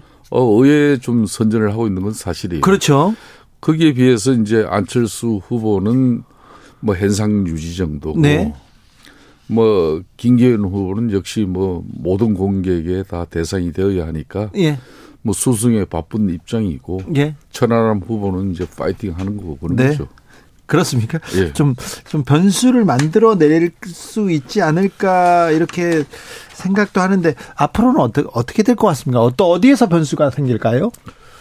그러니까 좀 뭔가 이제 약 3주도 이제, 이제 남지 않는 상황이 되죠. 네. 3주도 남지 않은 상황이 되면은 여기서 뭔가 터닝 포인트를 안철수 후보 입장에서는 조직 선거를 뛰어넘는 네. 그런 어 과연 민심이 어 윤심보다는 민심이 앞선다는 걸 자기가 보여주려면은 증명해야죠. 어 그런 헌신과 희생이 보여야죠. 예. 어 그런데 그런 처절함에 있어 가지고 과연 우리 당원들의 마음을 돌릴 수 있을 것인가? 그래서 안철수 후보가 문제가 있죠. 총선 이기고 당 대표 바로 내려놓겠다 이런 얘기도 했어요. 그래서 상당히 본인도 처절한 입장으로 네.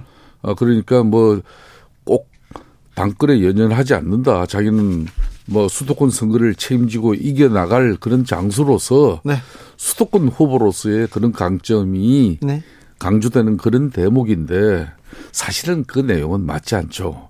총선에 이기면 더 힘 있는 당 대표로서 당의 변화와 계획을 또 추진하면서 또 뭐 좀 수직적인 그런 당정 관계가 아니라 수평적인 당정 관계로서 국민들의 뜻을 민의를 더욱더 가감없이 윤석열 대통령에 전달할 수 있는 그런 힘이 뒷받침되는데 왜 그걸 던집니까? 그렇죠. 예, 네, 그건 안 맞아요. 그건. 아, 7383님께서 물어봅니다. 안철수 천하람 연대 가능성은 있습니까? 글쎄요. 지금 현재 천하람 후보 입장에서도 정치의 이제 초년병입니다. 예? 분명히. 그리고 상당히 대구 출신으로서 서울에서 변호사 활동을 하고 서울 호남을, 지역구가 아닌 호남을, 가족들 어린 아이들 데리고 호남 지역 순천 지역을 본인이 선택했다는 것은 평소에 남다른 정치 초년 생활은 분명히 그렇죠. 다른 친구예요. 예, 예. 그렇기 때문에 신선함도 있고 당의 변화와 핵심을 이끌 수 있는 그런 힘이 있는 친구예요. 네. 그렇기 때문에 섣부르게 이번 선거를 이기기 위해서 섣부른 정치적 연대 이런 거는 잘 하지는 않을 겁니다. 자 도와주면 이, 받겠죠. 그렇습니까? 이준석과 손잡은 천하람. 예.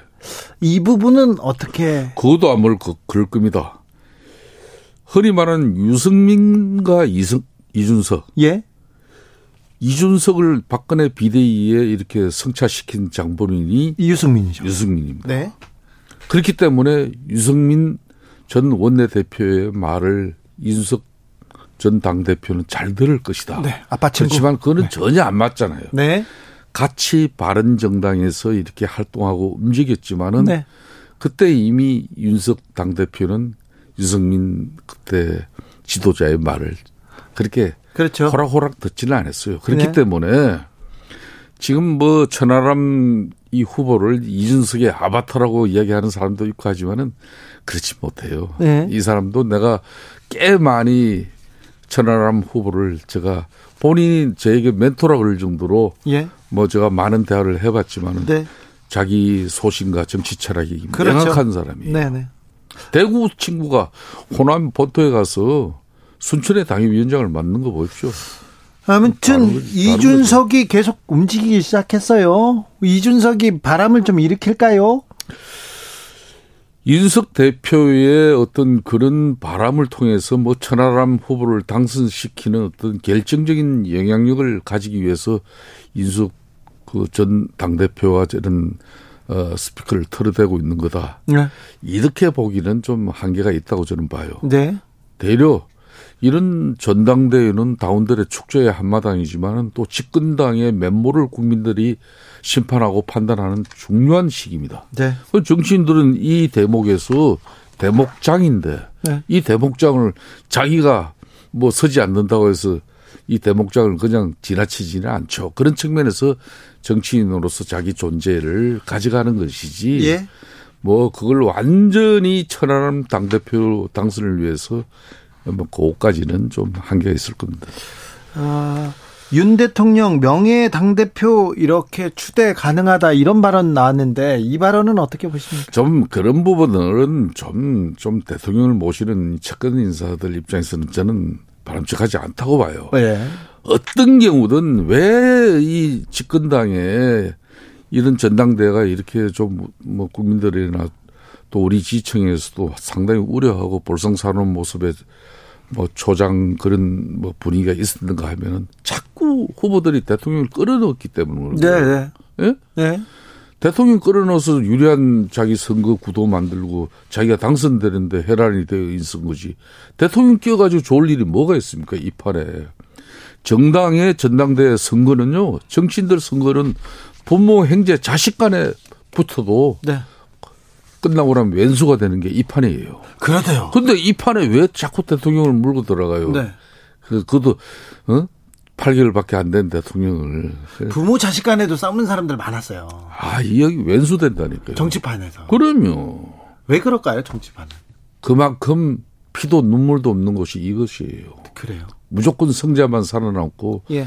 패자는 흔적도 없어지는 곳이 패가 망치나는 곳이 이곳이에요. 자, 검찰이 결국 이재명 민주당 대표에게 구속영장 청구했습니다. 어떻게 보셨습니까? 뭐 이재명 지금 민주당 대표 입장에서는 뭐 야당 탄압이고 네. 정치 보복이라 그러지만은 이걸 윤석열 대통령 당선 이후에 윤석열 정부의 한동훈 검찰이 네. 뭐 기획 수사를 인지 수사를 해가지고 어 정말 이재명 지금 제1야당 당 대표를 기소를 하고 검찰에 살들이 불러들인다 그러면 이는 명백한 정치 탄압이에요. 정치 탄압이죠. 어 그렇지만은 이게 문재인 정권에서 이미 이미 그때 그 시절에 다 이게 어? 시작된 일들 아닙니까? 그때 시작돼 가지고 지지부진했는데 윤석열 정부 들어와서 성남 FC 후원금은요. 네. 2018년도 제가 원내 대표할 시절에 네. 이 문제가 이미 제기된 거예요. 그때 그래가지고 경찰이 무혐의로 이렇게 불송치했어요. 무혐의가 아니고요. 네. 경찰은 네.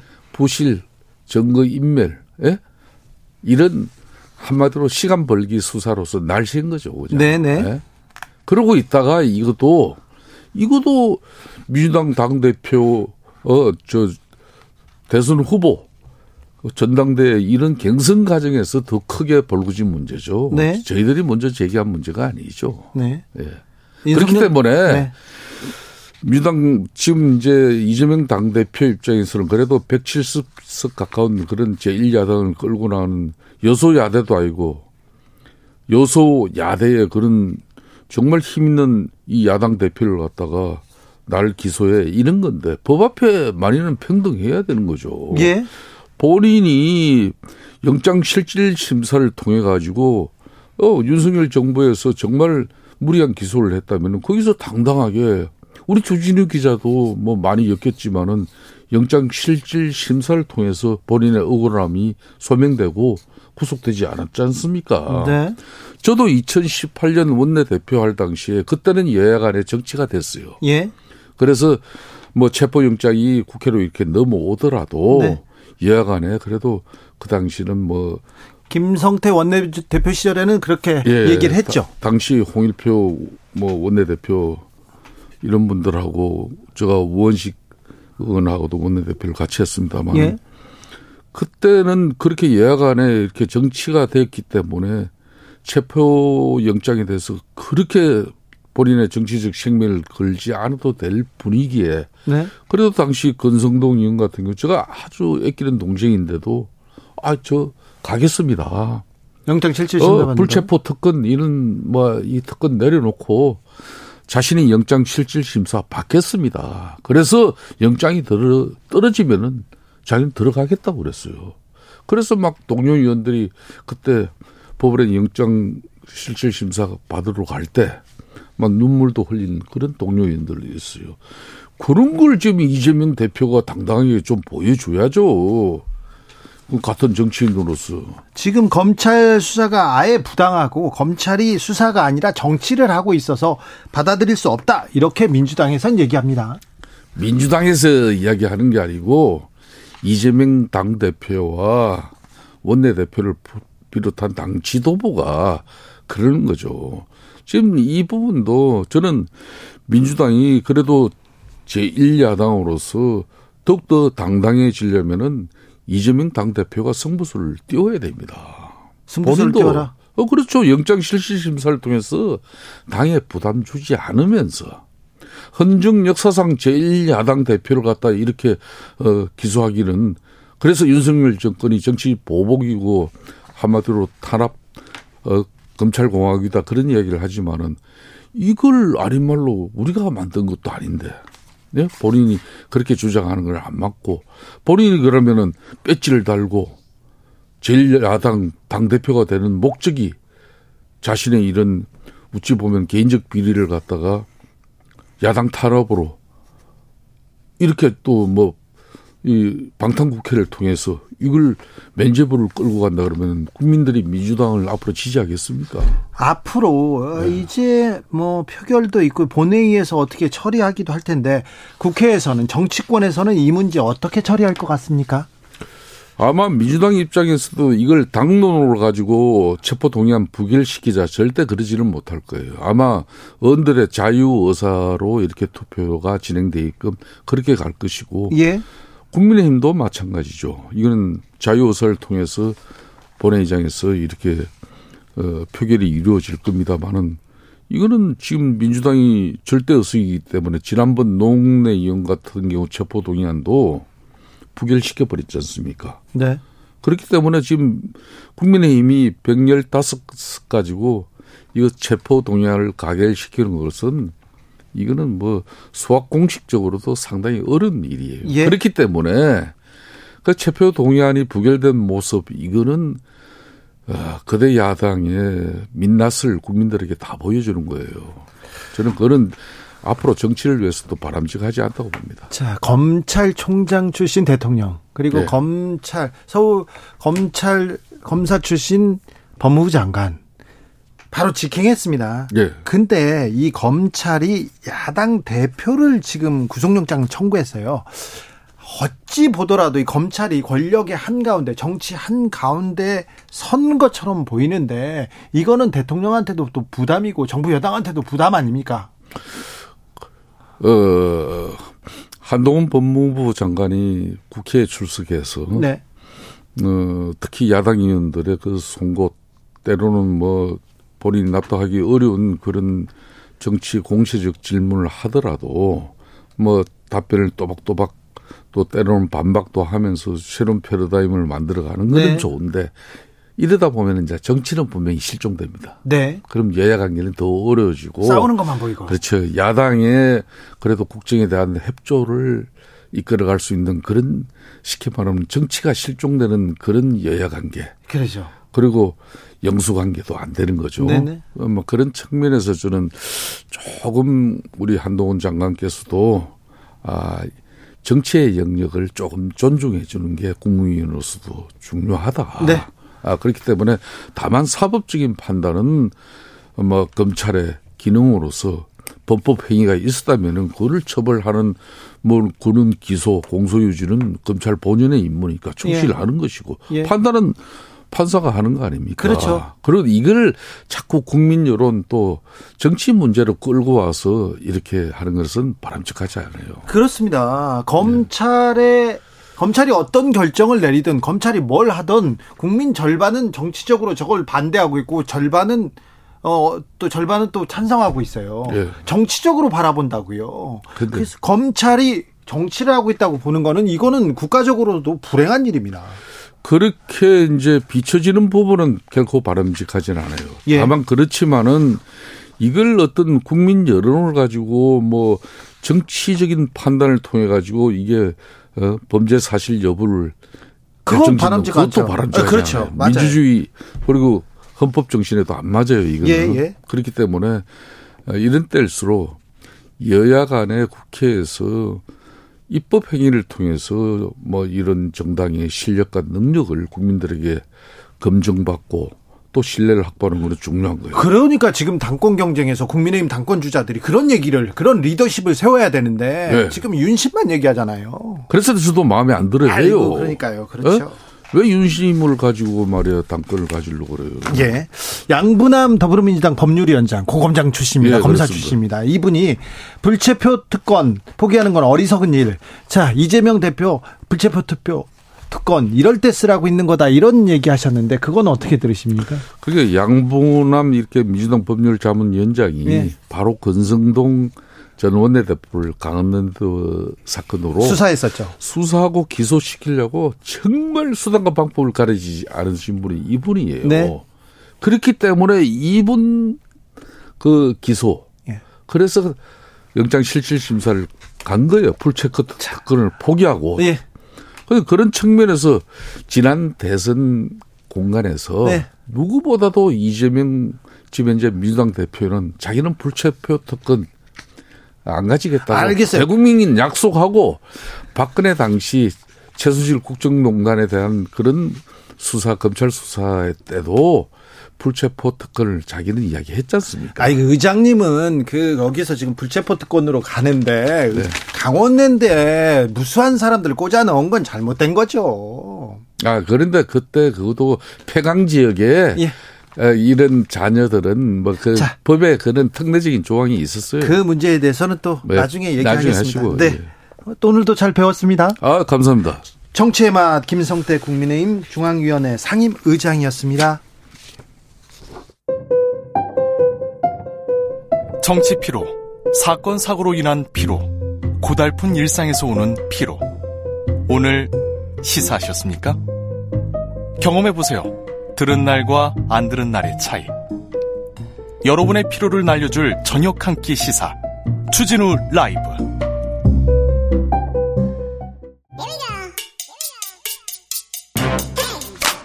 뉴스를 향한 진지한 고민 기자들의 수다. 라이브 기자실을 찾은 오늘의 기자는 미디어 오늘 노지민 기자입니다. 안녕하세요. 네, 안녕하세요. 네, 정철훈 기자가 아파요? 네, 지금 개인 신상을 말해도 되는지 모르겠지만 네. 코로나의 그런 확진을 아. 피해가지 못해서 아 그렇구나. 네 이번 주에 좀 많은 분들이 아쉬워하겠지만 제가 대신 나오겠습니다. 오늘은 노지민 네. 기자가 함께합니다. 어떤 얘기 할까요? 네, 지금 방통위원장에 대한 압박이 좀 전방위적으로 이어지고 있는 상황이죠. 예. 네 번째 방통위에 대한 압수수색 기사를 저희가 보도해 드렸죠. 네. TV조선 재승인 심사 의혹을 수사 중인 검찰이 어제 한사격 위원장의 정부 과천청사의 사무실 또 자택 차량 등을 압수수색을 했는데요. 이분은 네. 재승인 심사에 대해서 뭘 점수를 주고 그런 분이 아닌데 자택 사무실 차량까지 압수수색했네요. 그렇죠. 관여를 해서는 안 되는 위치 에 있기도 하고 예? 그리고 지금까지 뭐 한사격 위원장이 관여가 됐을 가능성이나 뭐 정황들이 나온 것도 없었거든요. 그렇죠. 그런데 지금 방통위 공무원들 중에서 담당 과장 과장이랑 국장이 구속돼서 이제 수사를 받고 있잖아요. 네. 그런데 모 과장이 지금까지는 혐의를 부인하다가 윗선 관여가 있다는 취지의 진술을 했다. 이 정도로만 지금 알려지고 있습니다. 심사를 맡았던 심사위원장도 구속될 수 있다면서요? 네, 지금 심사위원장을 맡았던 윤모 교수가 오늘 오전 10시 30분부터 이 구속 전 피의자 신문 영장 실질 심사를 받고 있는데 네. 뭐 그 동안의 전례에 비춰보면 아마 오늘 밤 뭐 아니면은 내일 새벽쯤에 나올 것 같은데요. 윤 교수가 좀 음, 다른 자리도 맡고 있어요. 중요한 자리를? 네, 지금 KBS 이사를 맡고 있죠. 현직 이사죠. 예. 그런데 지금 여당에서는 이 점을 들어서 이 현직 KBS 이사에게 구속영장 청구된 사실만으로도 공영방송 명예와 신뢰 땅에 떨어졌다. 방통위가 비위 의혹 KBS 이사를 해임하라 이렇게 입장을 또 냈습니다. 검사들 그러니까 검찰에서 영장 치고 여당 국민의힘에서 바로 또 이렇게 성명서 나오고 조금 네 그, 근데 지금 뭐 방금 말씀하신 것처럼 영장을 치기만 한 상태인 거잖아요. 예. 뭐 혐의가 입증된 것도 아니고 검찰이 이렇게 혐의를 묻고 있다 이렇게 얘기하는데 다시 한번 말씀드리지만 검찰이 혐의를 물어가지고 저한테 수십 번 기소를 했습니다. 저한테 구속영장도 청구했고요. 그런데 저는 네 다 무죄 받았어요. 그래서 검찰의 주장이 허위였다. 그래서 손해배상을 받기도 했었습니다. 그러니까 검찰의 주장입니다. 그런데요. TV 조선 재승인 심사가 무슨 문제가 있었나요? 지금도 좀 난항입니까? 지금은 이제 심사가 제대로 이루어질 수 있을까라는 이런 물음표가 있는 상황인 아, 거죠. 아, 그렇죠. 점수 주다가 이거 네. 어 다시 검찰 조사 받으면 어떻게 이런 생각할 거 아니에요? 그렇죠. 지금까지 이렇게 수사가 강경 일변도로 가는 상황에서 올해 4월까지로 이 조건부 재승인 유효 기간이 끝나거든요. 네. 근데 지금 이렇게 심사위원들 대상으로 압수수색이 이루어지다 보니까 뭐 아, 소환 조사라든가 이런 구속영장이 나오다 보니까 네. 학자적인 양심을 침해한다 이러면서 학계에서 일부는 우리가 심사위원 참여를 안 하겠다 추천 거부하겠다고 밝혀놨어요. 예. 그래서 실제로 지금 언론정보학회 같은 경우에는 추천 거부를 했고 또 한 언론 시민 단체에서도 추천 제안을 받았는데 거부했다 이렇게 알려지고 있고요. 또 공무원들 입장에서도 이걸 또 어떻게 쉽게 참여를 하겠습니까? 아, 너무 검사들이 계속해서 압수수색을 네 번이나 하고 그런데 TV조선 재승인 심사를 했는데 그 심사가 조작됐다고 얘기하는데 그 점수가 조작돼 가지고 이 심, 뭐, 재승인이 결과가 바뀌거나 이 결론이 뒤바뀌고 그런 게 아니에요. 점수가 조금 뭐, 여기가 높게 져서 조금 조정한다. 조정 얘기였는데, 아무튼 방통위에 대한 압박 계속됩니다. 특별히 한상혁 방, 방통위원장에 대한 압박이 거세네요. 네, 이렇게 압수수색하고 나서 또 농지법 위반 의혹도 제기가 다시 됐거든요. 이거 어, TV조선에서 보도했던가요? 이거는 조선일보가 단독으로 보도를 했던 건입니다. 네. 조선일보가 작년 6월에 단독 한상혁 방통위원장 농지법 위반, 작물 안 보이고 바비큐 그릴과 테이블만. 그러니까 이게 쉽게 말하면은 이 농지에 텃밭에 네, 별장을 지으면 안 되는데 사실상 별장처럼 쓰는 농막이 있다 이거예요. 농막이요? 농막이 네. 얼 별장인데 농막이 얼마나 됩니까? 아주 큽니까? 그러니까 그 사진을 보면은 아마 잘 이해가 되실 텐데요. 네. 뭐 그 정도로만 얘기를 해도 될 것 같고 네. 그래서 한 위원장 같은 경우에는 5평 네. 정도 되면 네, 된다고 그렇죠. 합니다. 18제곱미터 정도 되는 네. 건데요. 뭐 한 5.5평 정도라고 하고 그런데 이게 국회에서 인사청문회 때도 논란이 되지는 않았던 건이고 경찰 같은 경우는 그 이종배 국민의힘 서울시 의원이 대표인 단체에서 이거를 고발을 해서 불송치를 결정을 했었어요. 그런데요. 그런데 이번에 검찰이 재수사를 다시 요청을 한 거죠. 이거 다 끝난 거를요? 네. 이거 좀 너무하는 거 아닌가? 이거 검찰, 경찰, 국민의힘 이렇게 이렇게 돌아가면서 대통령은 보고 안 받겠다. 그리고 나오지 마라, 물러나라 이렇게 계속 얘기하는데 방통위원장 자리가 그렇게 중요한 자리입니다. 아, 방통위원장이 바뀌고 어, 방송사의 이사들이 이렇게 바뀌고 그러면 사장도 바뀌고 그리고 인사도 바뀌고 이렇게 갑니다. 저는 왜 그렇게 춥죠? 음, 네. 갑자기 추우신 거. 네, 네, 아, 이렇습니다. 네. 그래서 방통위원장 그을 내보내려고 아, 국민의힘에서 그렇게 주장하는 것까지는 이 정치적으로 그렇게 외칠 수 있잖아요. 그런데 경찰하고 검찰이 털고 털고 또 턴다 이런 어, 모습을 보여주는 게 과연 이게 정당한가 이게 법률적으로는 맞는지 어, 방통 위원장이 법률가 변호사 출신입니다. 그 아주 꼼꼼한 변호사 출신인데 어떻게 대응하는지 좀 보겠습니다. 네. 아무튼 무섭네요 공권력. 다음 만나볼 이야기는요. 네, TBS 한동안 그 서울시의 출연금 지원 폐지 조례 때문에 계속 혼란을 겪다가 결국에는 그 조례가 통과가 됐잖아요. 네, 그래가지고 뭐. 네, 그런데 이번에는 이제 이사장이 사퇴하는 일이 있었습니다. 이사장이요? 네, 유선영 이사장 같은 경우는 이렇게 서울시의 조례 폐지 그 폐지 조례에 대해서 굉장히 부정적으로 입장을 많이 내왔던 인물이죠. 그러면 안 된다고 얘기했죠. 네, 근데 14일에 서울시의 유선영 이사장의 사임서가 접수됐고요. 왜 사임계를 냈다고 합니까? 이 사임 배경에는 지원 폐지 조례에 맞서서 행정 소송을 진행하려 하려고 했는데 그게 좀 무산된 게 작용을 한 걸로 보입니다. 네. 그러면 이 사장님 나가면 이 사진도 이렇게 다 좀 바뀌나요? 네. 초에 지금 임기가 조만간 끝나는 이사들이 네. 4명이 있었고 이제 유선영 이사도 나가게 되면은 뭐 사실상 이전 정부 때 이전 서울시장 때 임명됐던 그런 이사진은 다 교체가 되는 거거든요. 그리고 오세훈 시장 측 그리고 네. 국민의힘 측 사람들이 다 들어오는 거죠. 네, 지금 그래서 오세훈 시장이 임명한 이사 3명이 누구냐 이거를 좀 파악을 미디어 오늘에서 해봤는데 김동률 전 KDI 연구위원, 송재헌 전 웨이브 비상임 이사, 현경보 중앙선거 여론조사 심의위원 이렇게 나타났거든요. 네.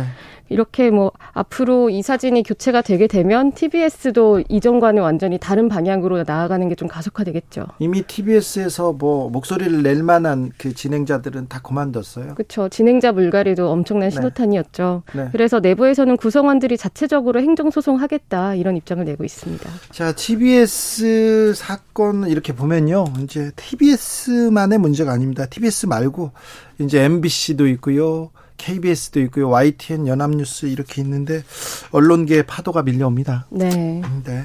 TBS는 이미 이렇게 이사장 이사진 물갈이를 앞두고 있군요. 마지막 만나볼 이야기는요? 네, 국민 10명 중 6명이 윤석열 정부의 언론 자유가 후퇴했다. 이렇게 답했다는 여론조사 결과가 나왔습니다. 네. 이 뉴스토마토가 그 여론조사 전문기관으로 미디어 토마토를 두고 있는데 13일부터 15일까지 만 18세 이상 전국 성인 남녀 1,038명을 대상으로 조사를 했고요. 자세한 사항은 중앙선거 여론조사 심의위원회를 통해서 볼 수 있는데요. 네. 여기서 응답자의 59.3%가 윤석열 정부 들어서 언론 자유 후퇴했다. 그런데 언론 자유가 나아졌다고 응답한 응답자는 31%에 그쳤고요. 31%는 또 나아졌다고 했네. 이게 네. 윤석열 정부 지지율하고 똑같아요. 윤석열 대통령 지지율하고 똑같았습니다. 아까 말했지 않습니까? 어떤 사안도 지금 정치적으로 어, 바라본다. 이건 굉장히 사회가 건강하지 않다는 건데 윤석열 정부 들어서 이런 시각 계속되고 있습니다. 양극화.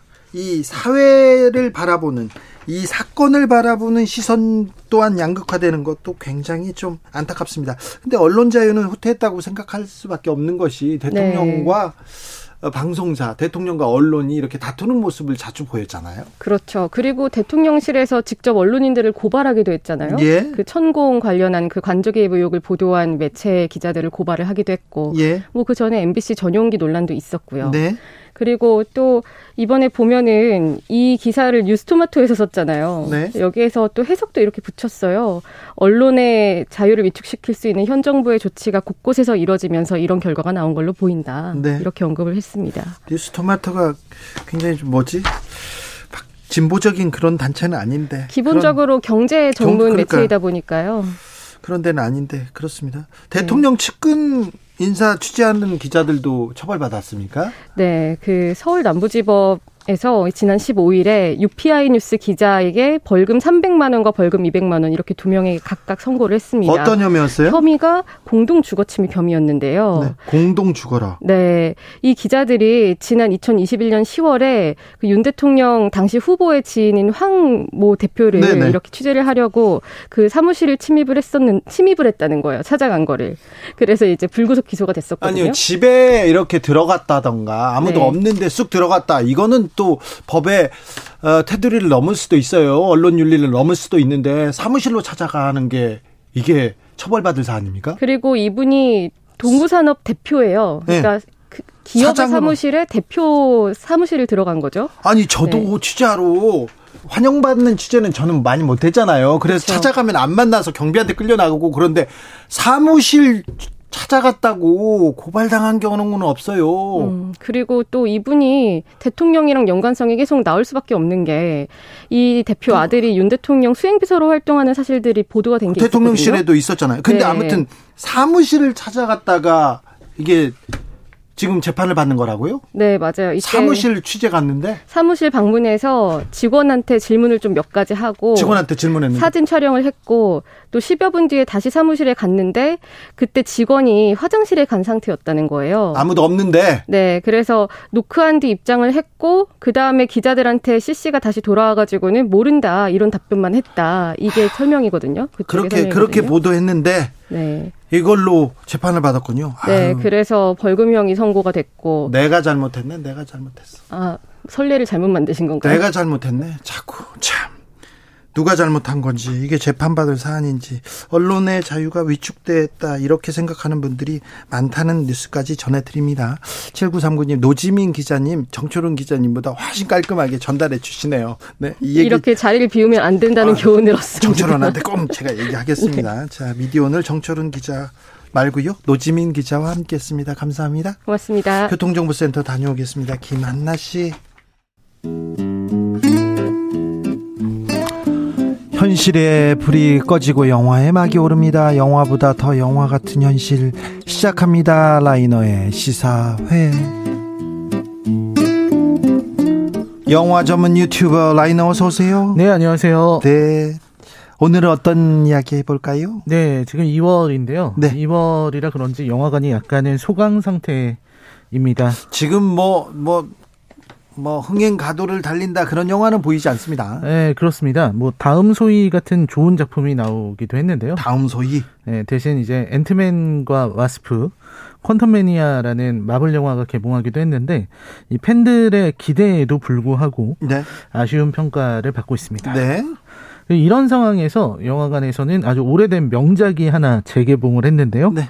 바로 제임스 카메론의 대작이죠. 네. 타이타닉입니다. 아, 타이타닉. 타이타닉 진짜 한 시대를 진짜 풍미했던 작품입니다. 그렇습니다. 이 타이타닉 압도적이었어요. 압도적이었죠. 압도적인 인기. 그리고 세계 시장에서의 성적이 너무나도 대단했기 때문에 네. 저는 그 다른 영화들이랑 격이 달랐었거든요. 네. 그때 흥행이. 음. 혼자서 이제 20억 달러의 벽을 아무도 못 깰 거라고 생각했는데 네. 그걸 깨버렸으니까요. 아무튼 제작비도 엄청나게 투입했다가 투입했다 다시 짓고 다시 짓고 결국은 그 타이타닉 호를 만들었다 가라앉혔잖아요. 그렇습니다. 이 타이타닉 찍을 때만 해도 너무 많은 비용이 드는 거 아니냐. 그렇죠. 그리고 이런 영화가 되겠느냐. 뭐 예. 온갖 얘기가 다 있었는데 제임스 카메론 감독은 모두의 입을 조용하게 만들었습니다. 그렇죠. 저도 이 영화를 처음 봤을 때 기억이 나는데요. 엄청 길어요. 네, 그때만 엄청 길었는데 그때만 해도 이렇게 아직은 멀티플렉스 시대가 오기 전이었어 가지고 저는 아주 오래된 영화관, 네. 예, 단관 영화관인데 거기가 일제 강점기 때 지어진 영화관이었는데요. 이렇게 비가 새더라고요. 아 그래요? 비가 새서 앞에 막 물이 떨어지고 있고 제가 그 어머니하고 같이 봤습니다. 저 단성사였습니까? 아, 단성사는 아니었는데. 피카드리? 그런, 그런 오래된 영화관이었는데. 저도 피카드리 극장에서 봤어요. 물이 이렇게 새는, 이, 마침 타이타닉인데. 네. 물이, 비가 와서 물이 새고 있는 영화관에서. 이게 4D네. 그렇습니다. 그렇게 영화를 봤던 기억이 나는데요. 네. 에, 아무튼, 그때만 해도 타이타닉의 기록이 영원히 깨지지 않을 것 같았는데. 네. 예, 제임스 카메론 감독이 아바타를 가져오면서. 자기가 깨져. 예, 깨뜨렸습니다. 네. 네. 타이타닉호의 특징이라고 한다면은 이 압도적인 스케일 스타일의 화면, 장엄한 연출, 그리고 잭과 로즈의 아름다운 사랑 이야기 아, 이렇게 아, 레오날도 디카프리오, 아, 케이트 윈슬렛. 뭐 이제 네. 안 그래도 스타였는데 네. 이 작품으로 그냥 뭐 하늘 높이 올라가죠. 그렇죠. 그 전에도 이제 워낙 잘생겼기 때문에 꽃미남으로 알려져 있었는데 이때 이후로는 이제 뭐 연기도 뭐 그렇습니다. 네, 뭐 케이트 윈슬렛도 그랬고요. 셀린 네. 디옹의 주제가 역시 전 세계적인 히트를 쳤고요. 네. 그런 작품이었 정말 대단한 작품이었습니다. 네. 이 둘 간의 이 호흡 아직도 둘 간의 우정은 계속돼요. 처음에는 둘이 사랑했죠. 둘이 영화 찍을 때는 같이 사귀었죠. 네, 그랬다는 이야기도 들었었는데요. 네. 근데 네. 말안 듣는 레오나르도 디카프리오를 케이트 윈슬릿이 계속해서 이렇게 다독이면서 영화를 찍었다고 하는 그런 내용이 있습니다. 네. 영화 속으로 들어가 보겠습니다. 네, 그렇습니다. 이 작품의 내용 자체는 현대, 그러니까 지금으로는 좀 과거입니다만 1996년에 네. 이제 해양 탐사팀들이 타이타닉호의 잔해를 찾기 위해서 들어가죠. 그러니까 정확히는 이제 보물 찾기를 한 거죠, 이 사람들은. 저 제임스 카메론 감독이 네. 이, 이 해양 탐사 덕후예요. 맞습니다. 그래서 자기가 이렇게 해양 탐사 선을 만들고 카메라도 만들어 가지고 그걸 이렇게 취미로 그리고 꿈꿔오던 사람인데 어, 타이타닉 호까지 잠수하고 싶어서 영화 만들었다 이런 얘기도 네, 있어요. 맞습니다. 그런데 진심이어서요. 진심이에요. 왜냐 어비스라는 영화도 그렇고 예. 이번에 아바타 2에서도 네. 마찬가지로 바다에 대한 어떤 집착 같은 걸 보여주기도 했는데요. 네. 그래서 그 보물찾기를 하던 사람들인데 네. 거기서 이제 당시 어떤 굉장한 철강 재벌 네, 방을 발견해요. 그래서 예. 엄청난 보물이 있겠구나 하고 금고를 열었는데 그 금고 안에는 알 수 없는 어떤 미녀의 누드 화만이 있는 겁니다. 그렇죠. 그래서 그걸 가지고 TV에 내보냈는데 네. 전화가 온 거예요. 예. 내가 바로 84년 전에 그 누드화의 주인공이다. 야.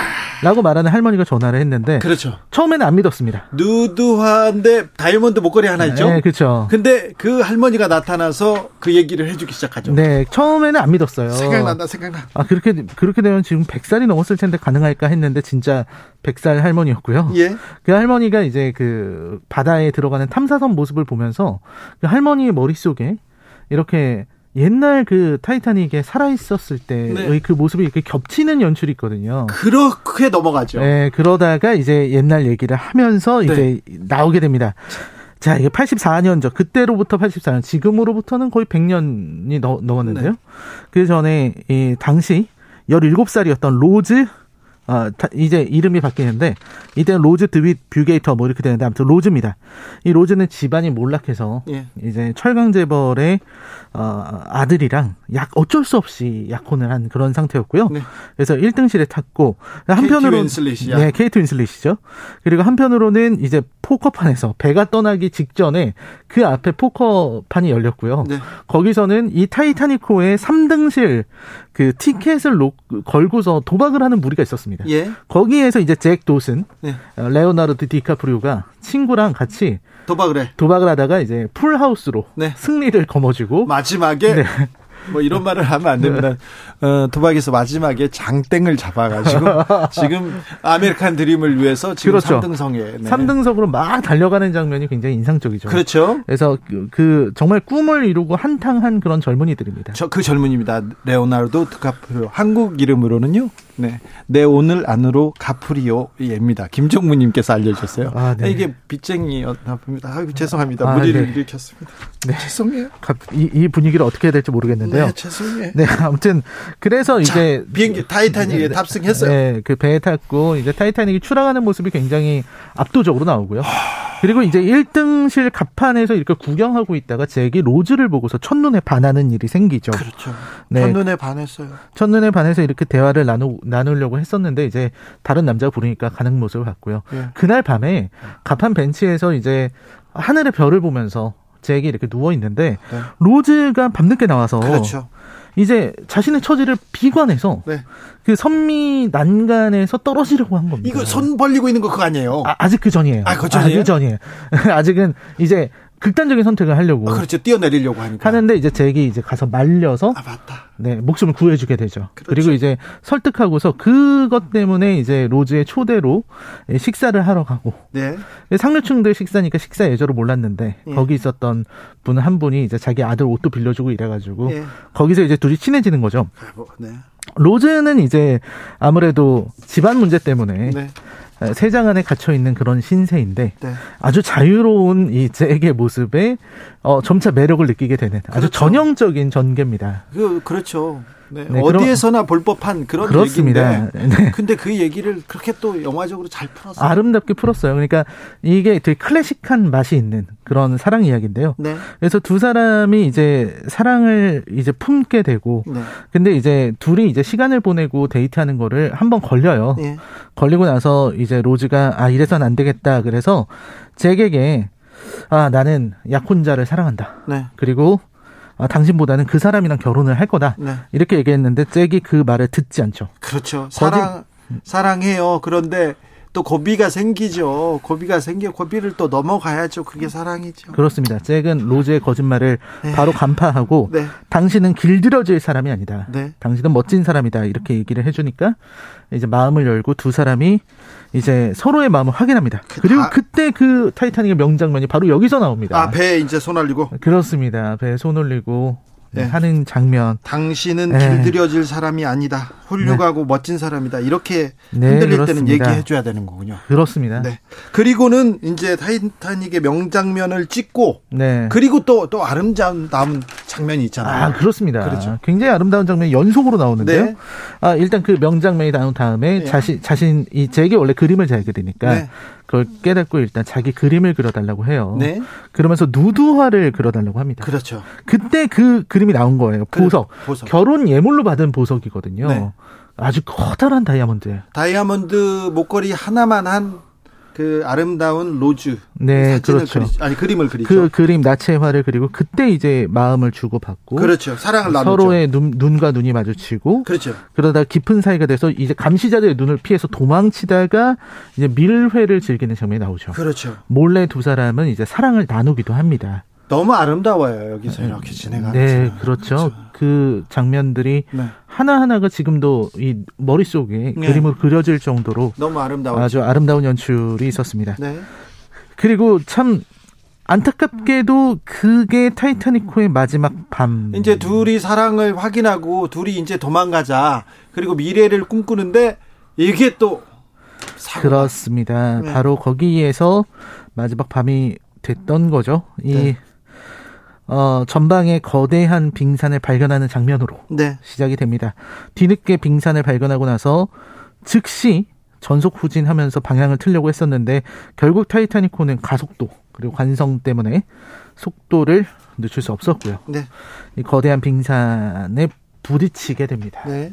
그러면서 이제 배에 물이 들어오는 그 장면이 쫙 나오기 시작해요. 그 다음 장면부터도 아름답습니다. 선장과 갑판장들 네. 제일 먼저 탈출하지 않았고요. 그리고 그렇죠. 귀족이라는 사람들 또 어른이라는 사람들은 다 아녀자들 먼저 이렇게 대피시키고 그렇습니다. 피하게 만들려고 또 품위 있게 죽어가는 모습 이런 음. 모습 많은 감동을 줬어요. 그러니까 그 감동적인 장면들이 아까 말씀하신 것처럼 선원들 모두의 아주 책임 있는 모습들. 네. 그리고 이제 어, 생존율을 이렇게 나온 게 있는데요. 네. 보면은 여성과 아이들의 그리고 노인의 생존율은 매우 높고 오케이.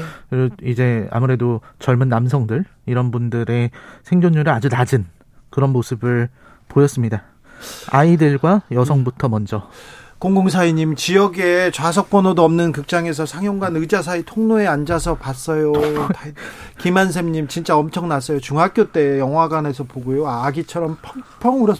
많이 울어요 또. 아, 또 알면서도 그때는 그렇습니다. 스포일러 이런 개념도 없어가지고 음. 영화 보고 나오면 다 막 글도 쓰고 막 맞아요, 그랬는데 맞아요. 다 알면서도 다 울었던 감동했던 그런 아 현악 현악 사중주 이렇게 네, 마지막 맞아요. 켜는 악사들 아, 탈출을 하는 상황에서 우리는 뭐 보트에 자리가 없어 이렇게 생각해가지고 그런 네. 사람들.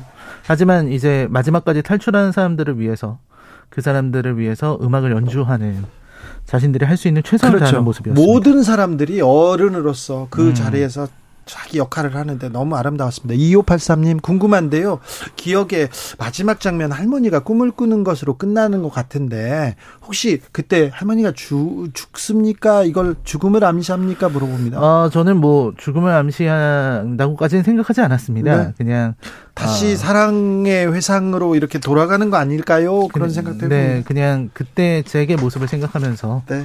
어, 그런 장면이었다고 생각합니다. 그런데 전형적인 영화예요. 그리고, 굉장히 전형적이죠. 예, 그리고 또 과거를 회상하면서 서로 갔다가 또 과거에 그렇게 아름답다가 다시 돌아오고 이게 다 음. 전형적인데. 네, 전형적인 액자식 구성. 그런데 타이타닉이 이렇게 사랑받는 아직도 사랑받는 그런 이유는 뭡니까? 그 이유가 바로 그런 것 같아요. 이 작품 내내 아름다움을 느낄 수 있기 때문이죠. 이 고전이라고 불릴 수 있는 이유가 그래요. 비록 이제 줄거리가 빈약하다 이런 비판을 받기도 하지만 무슨 모든 비판을 다 상세하고도 많습니다. 그렇습니다. 예. 타이타닉은 이 구성, 이야기, 어떤 스케일과 아름다운 화면 이것만으로도 그냥 충분합니다. 네. 제임스 카메론이 왜 이렇게까지 추앙을 받는지를 알 수 있는 작품이기도 하고요. 이 잭과 로즈의 사랑 그리고 어떤 꿈을 꾸듯이 아까 꿈꾼다 말씀하셨잖아요. 네. 이 작품이 과거로 돌아가는 그 장면이 마치 꿈을 꾸는 것 같거든요. 네. 그래서 그 시대의 이야기를 다시 되살리는 그 구성이 마치 마법과도 같습니다. 마법입니다. 그래서 제임스 카메론이 영화에 구현한 그 영화의 마법 이것은 여전히 유효하기 때문에요. 지금 영화를 혹시라도 안 보신 분들이 있다면 영화관에 들어가셔서 네. 이 작품을 만나는 순간부터 아마 타이타닉의 마법에서 빠져나오지 네. 못하게 될 것 같습니다. 맞습니다. 지금 25년 전 됐더라고요. 네, 그렇죠. 그런데 그렇죠. 지금요, 지금 봐도 아주 아름다운 이야기입니다. 왜 그 사람들이 다 이렇게 마법에 빠졌는지 안 보신 분들이요, 꼭 다시 보세요. 1514님, 첫 남편과 첫 데이트 할 때 본 영화였습니다. 아. 남편과 첫 데이트를 타이타닉으로 했다면 성공 가능성이 매우 높습니다. 금성무님, 나랑 타이타닉 같이 봤던 그 여친, 지금 다른 여자의 다른 남자의 아내라네. 네. 금성무님 알았어. 굳이 그렇게 얘기를. 네. 최지영님 목걸이 떨어뜨릴 때 너무 아까웠어요. 다 아까워했어요. 거기 어디야? 내가 들어갈게. 그런 얘기했죠. 그렇죠. 아, 7310님, 저는요, 아내랑 이렇게 배 타고 갈 때 타이타닉 회상하면서 두 팔 벌리고 사진 찍었어요. 그때 배에서 다 찍었고요. 그리고 뭐, 어디 암자, 어디 뭐, 절벽에서 다 그렇게 찍었어요. 그렇습니다. 네. 근데 되게 촌스럽게 기억될 거리요. 네. 아, 로지가, 로지가 제게게, 제게게, 아, 이거 안 돼. 우리 어려워. 이렇게. 우리 사랑은 불가능해 하면서 당, 얘기할 때 잭이 당신은 길들여질 사람이 아니야. 훌륭하고 멋진 사람이야 하면서 그녀의 마음을 이렇게 치유하고 갈망을 일깨워 줬습니다. 그 얘기를 또 드리겠습니다. 타이타닉에 한번 빠져 보실렵니까? 한번 다시 보시면 그때로 돌아갈 거예요. 그렇습니다. 영화가 주는 네. 힘이고 또 타이타닉의 힘이 아닌가 생각합니다. 그렇죠. 네. 오늘 뭐 우리 함께한 청취자들 타이타닉에 벌써 빠져가지고 네 옛날 여자 찾고 뭐 남자 찾고 그러고 있습니다. 네. 네. 네. 오늘의 시사회 작품은 타이타닉이었습니다. 라이너 감사합니다. 네, 감사합니다. 네. 왜 이렇게 추억에 불을 지르는 거예요? 응? 저 그런 이유가 뭐야? 어? 아니, 추억하고 싶을 때가 있으니까요. 그래요? 네. 추억을 먹고 사는 거죠. 네. 기억하시죠? 셀린 디온입니다. My Heart Will Go On 들으면서 아, 라이너 보내드리고요. 주진우 라이브도 여기서 인사드립니다. 저는 내일 오후 5시 5분에 주진우 라이브 스페셜로 돌아오겠습니다. 지금까지 주진우였습니다.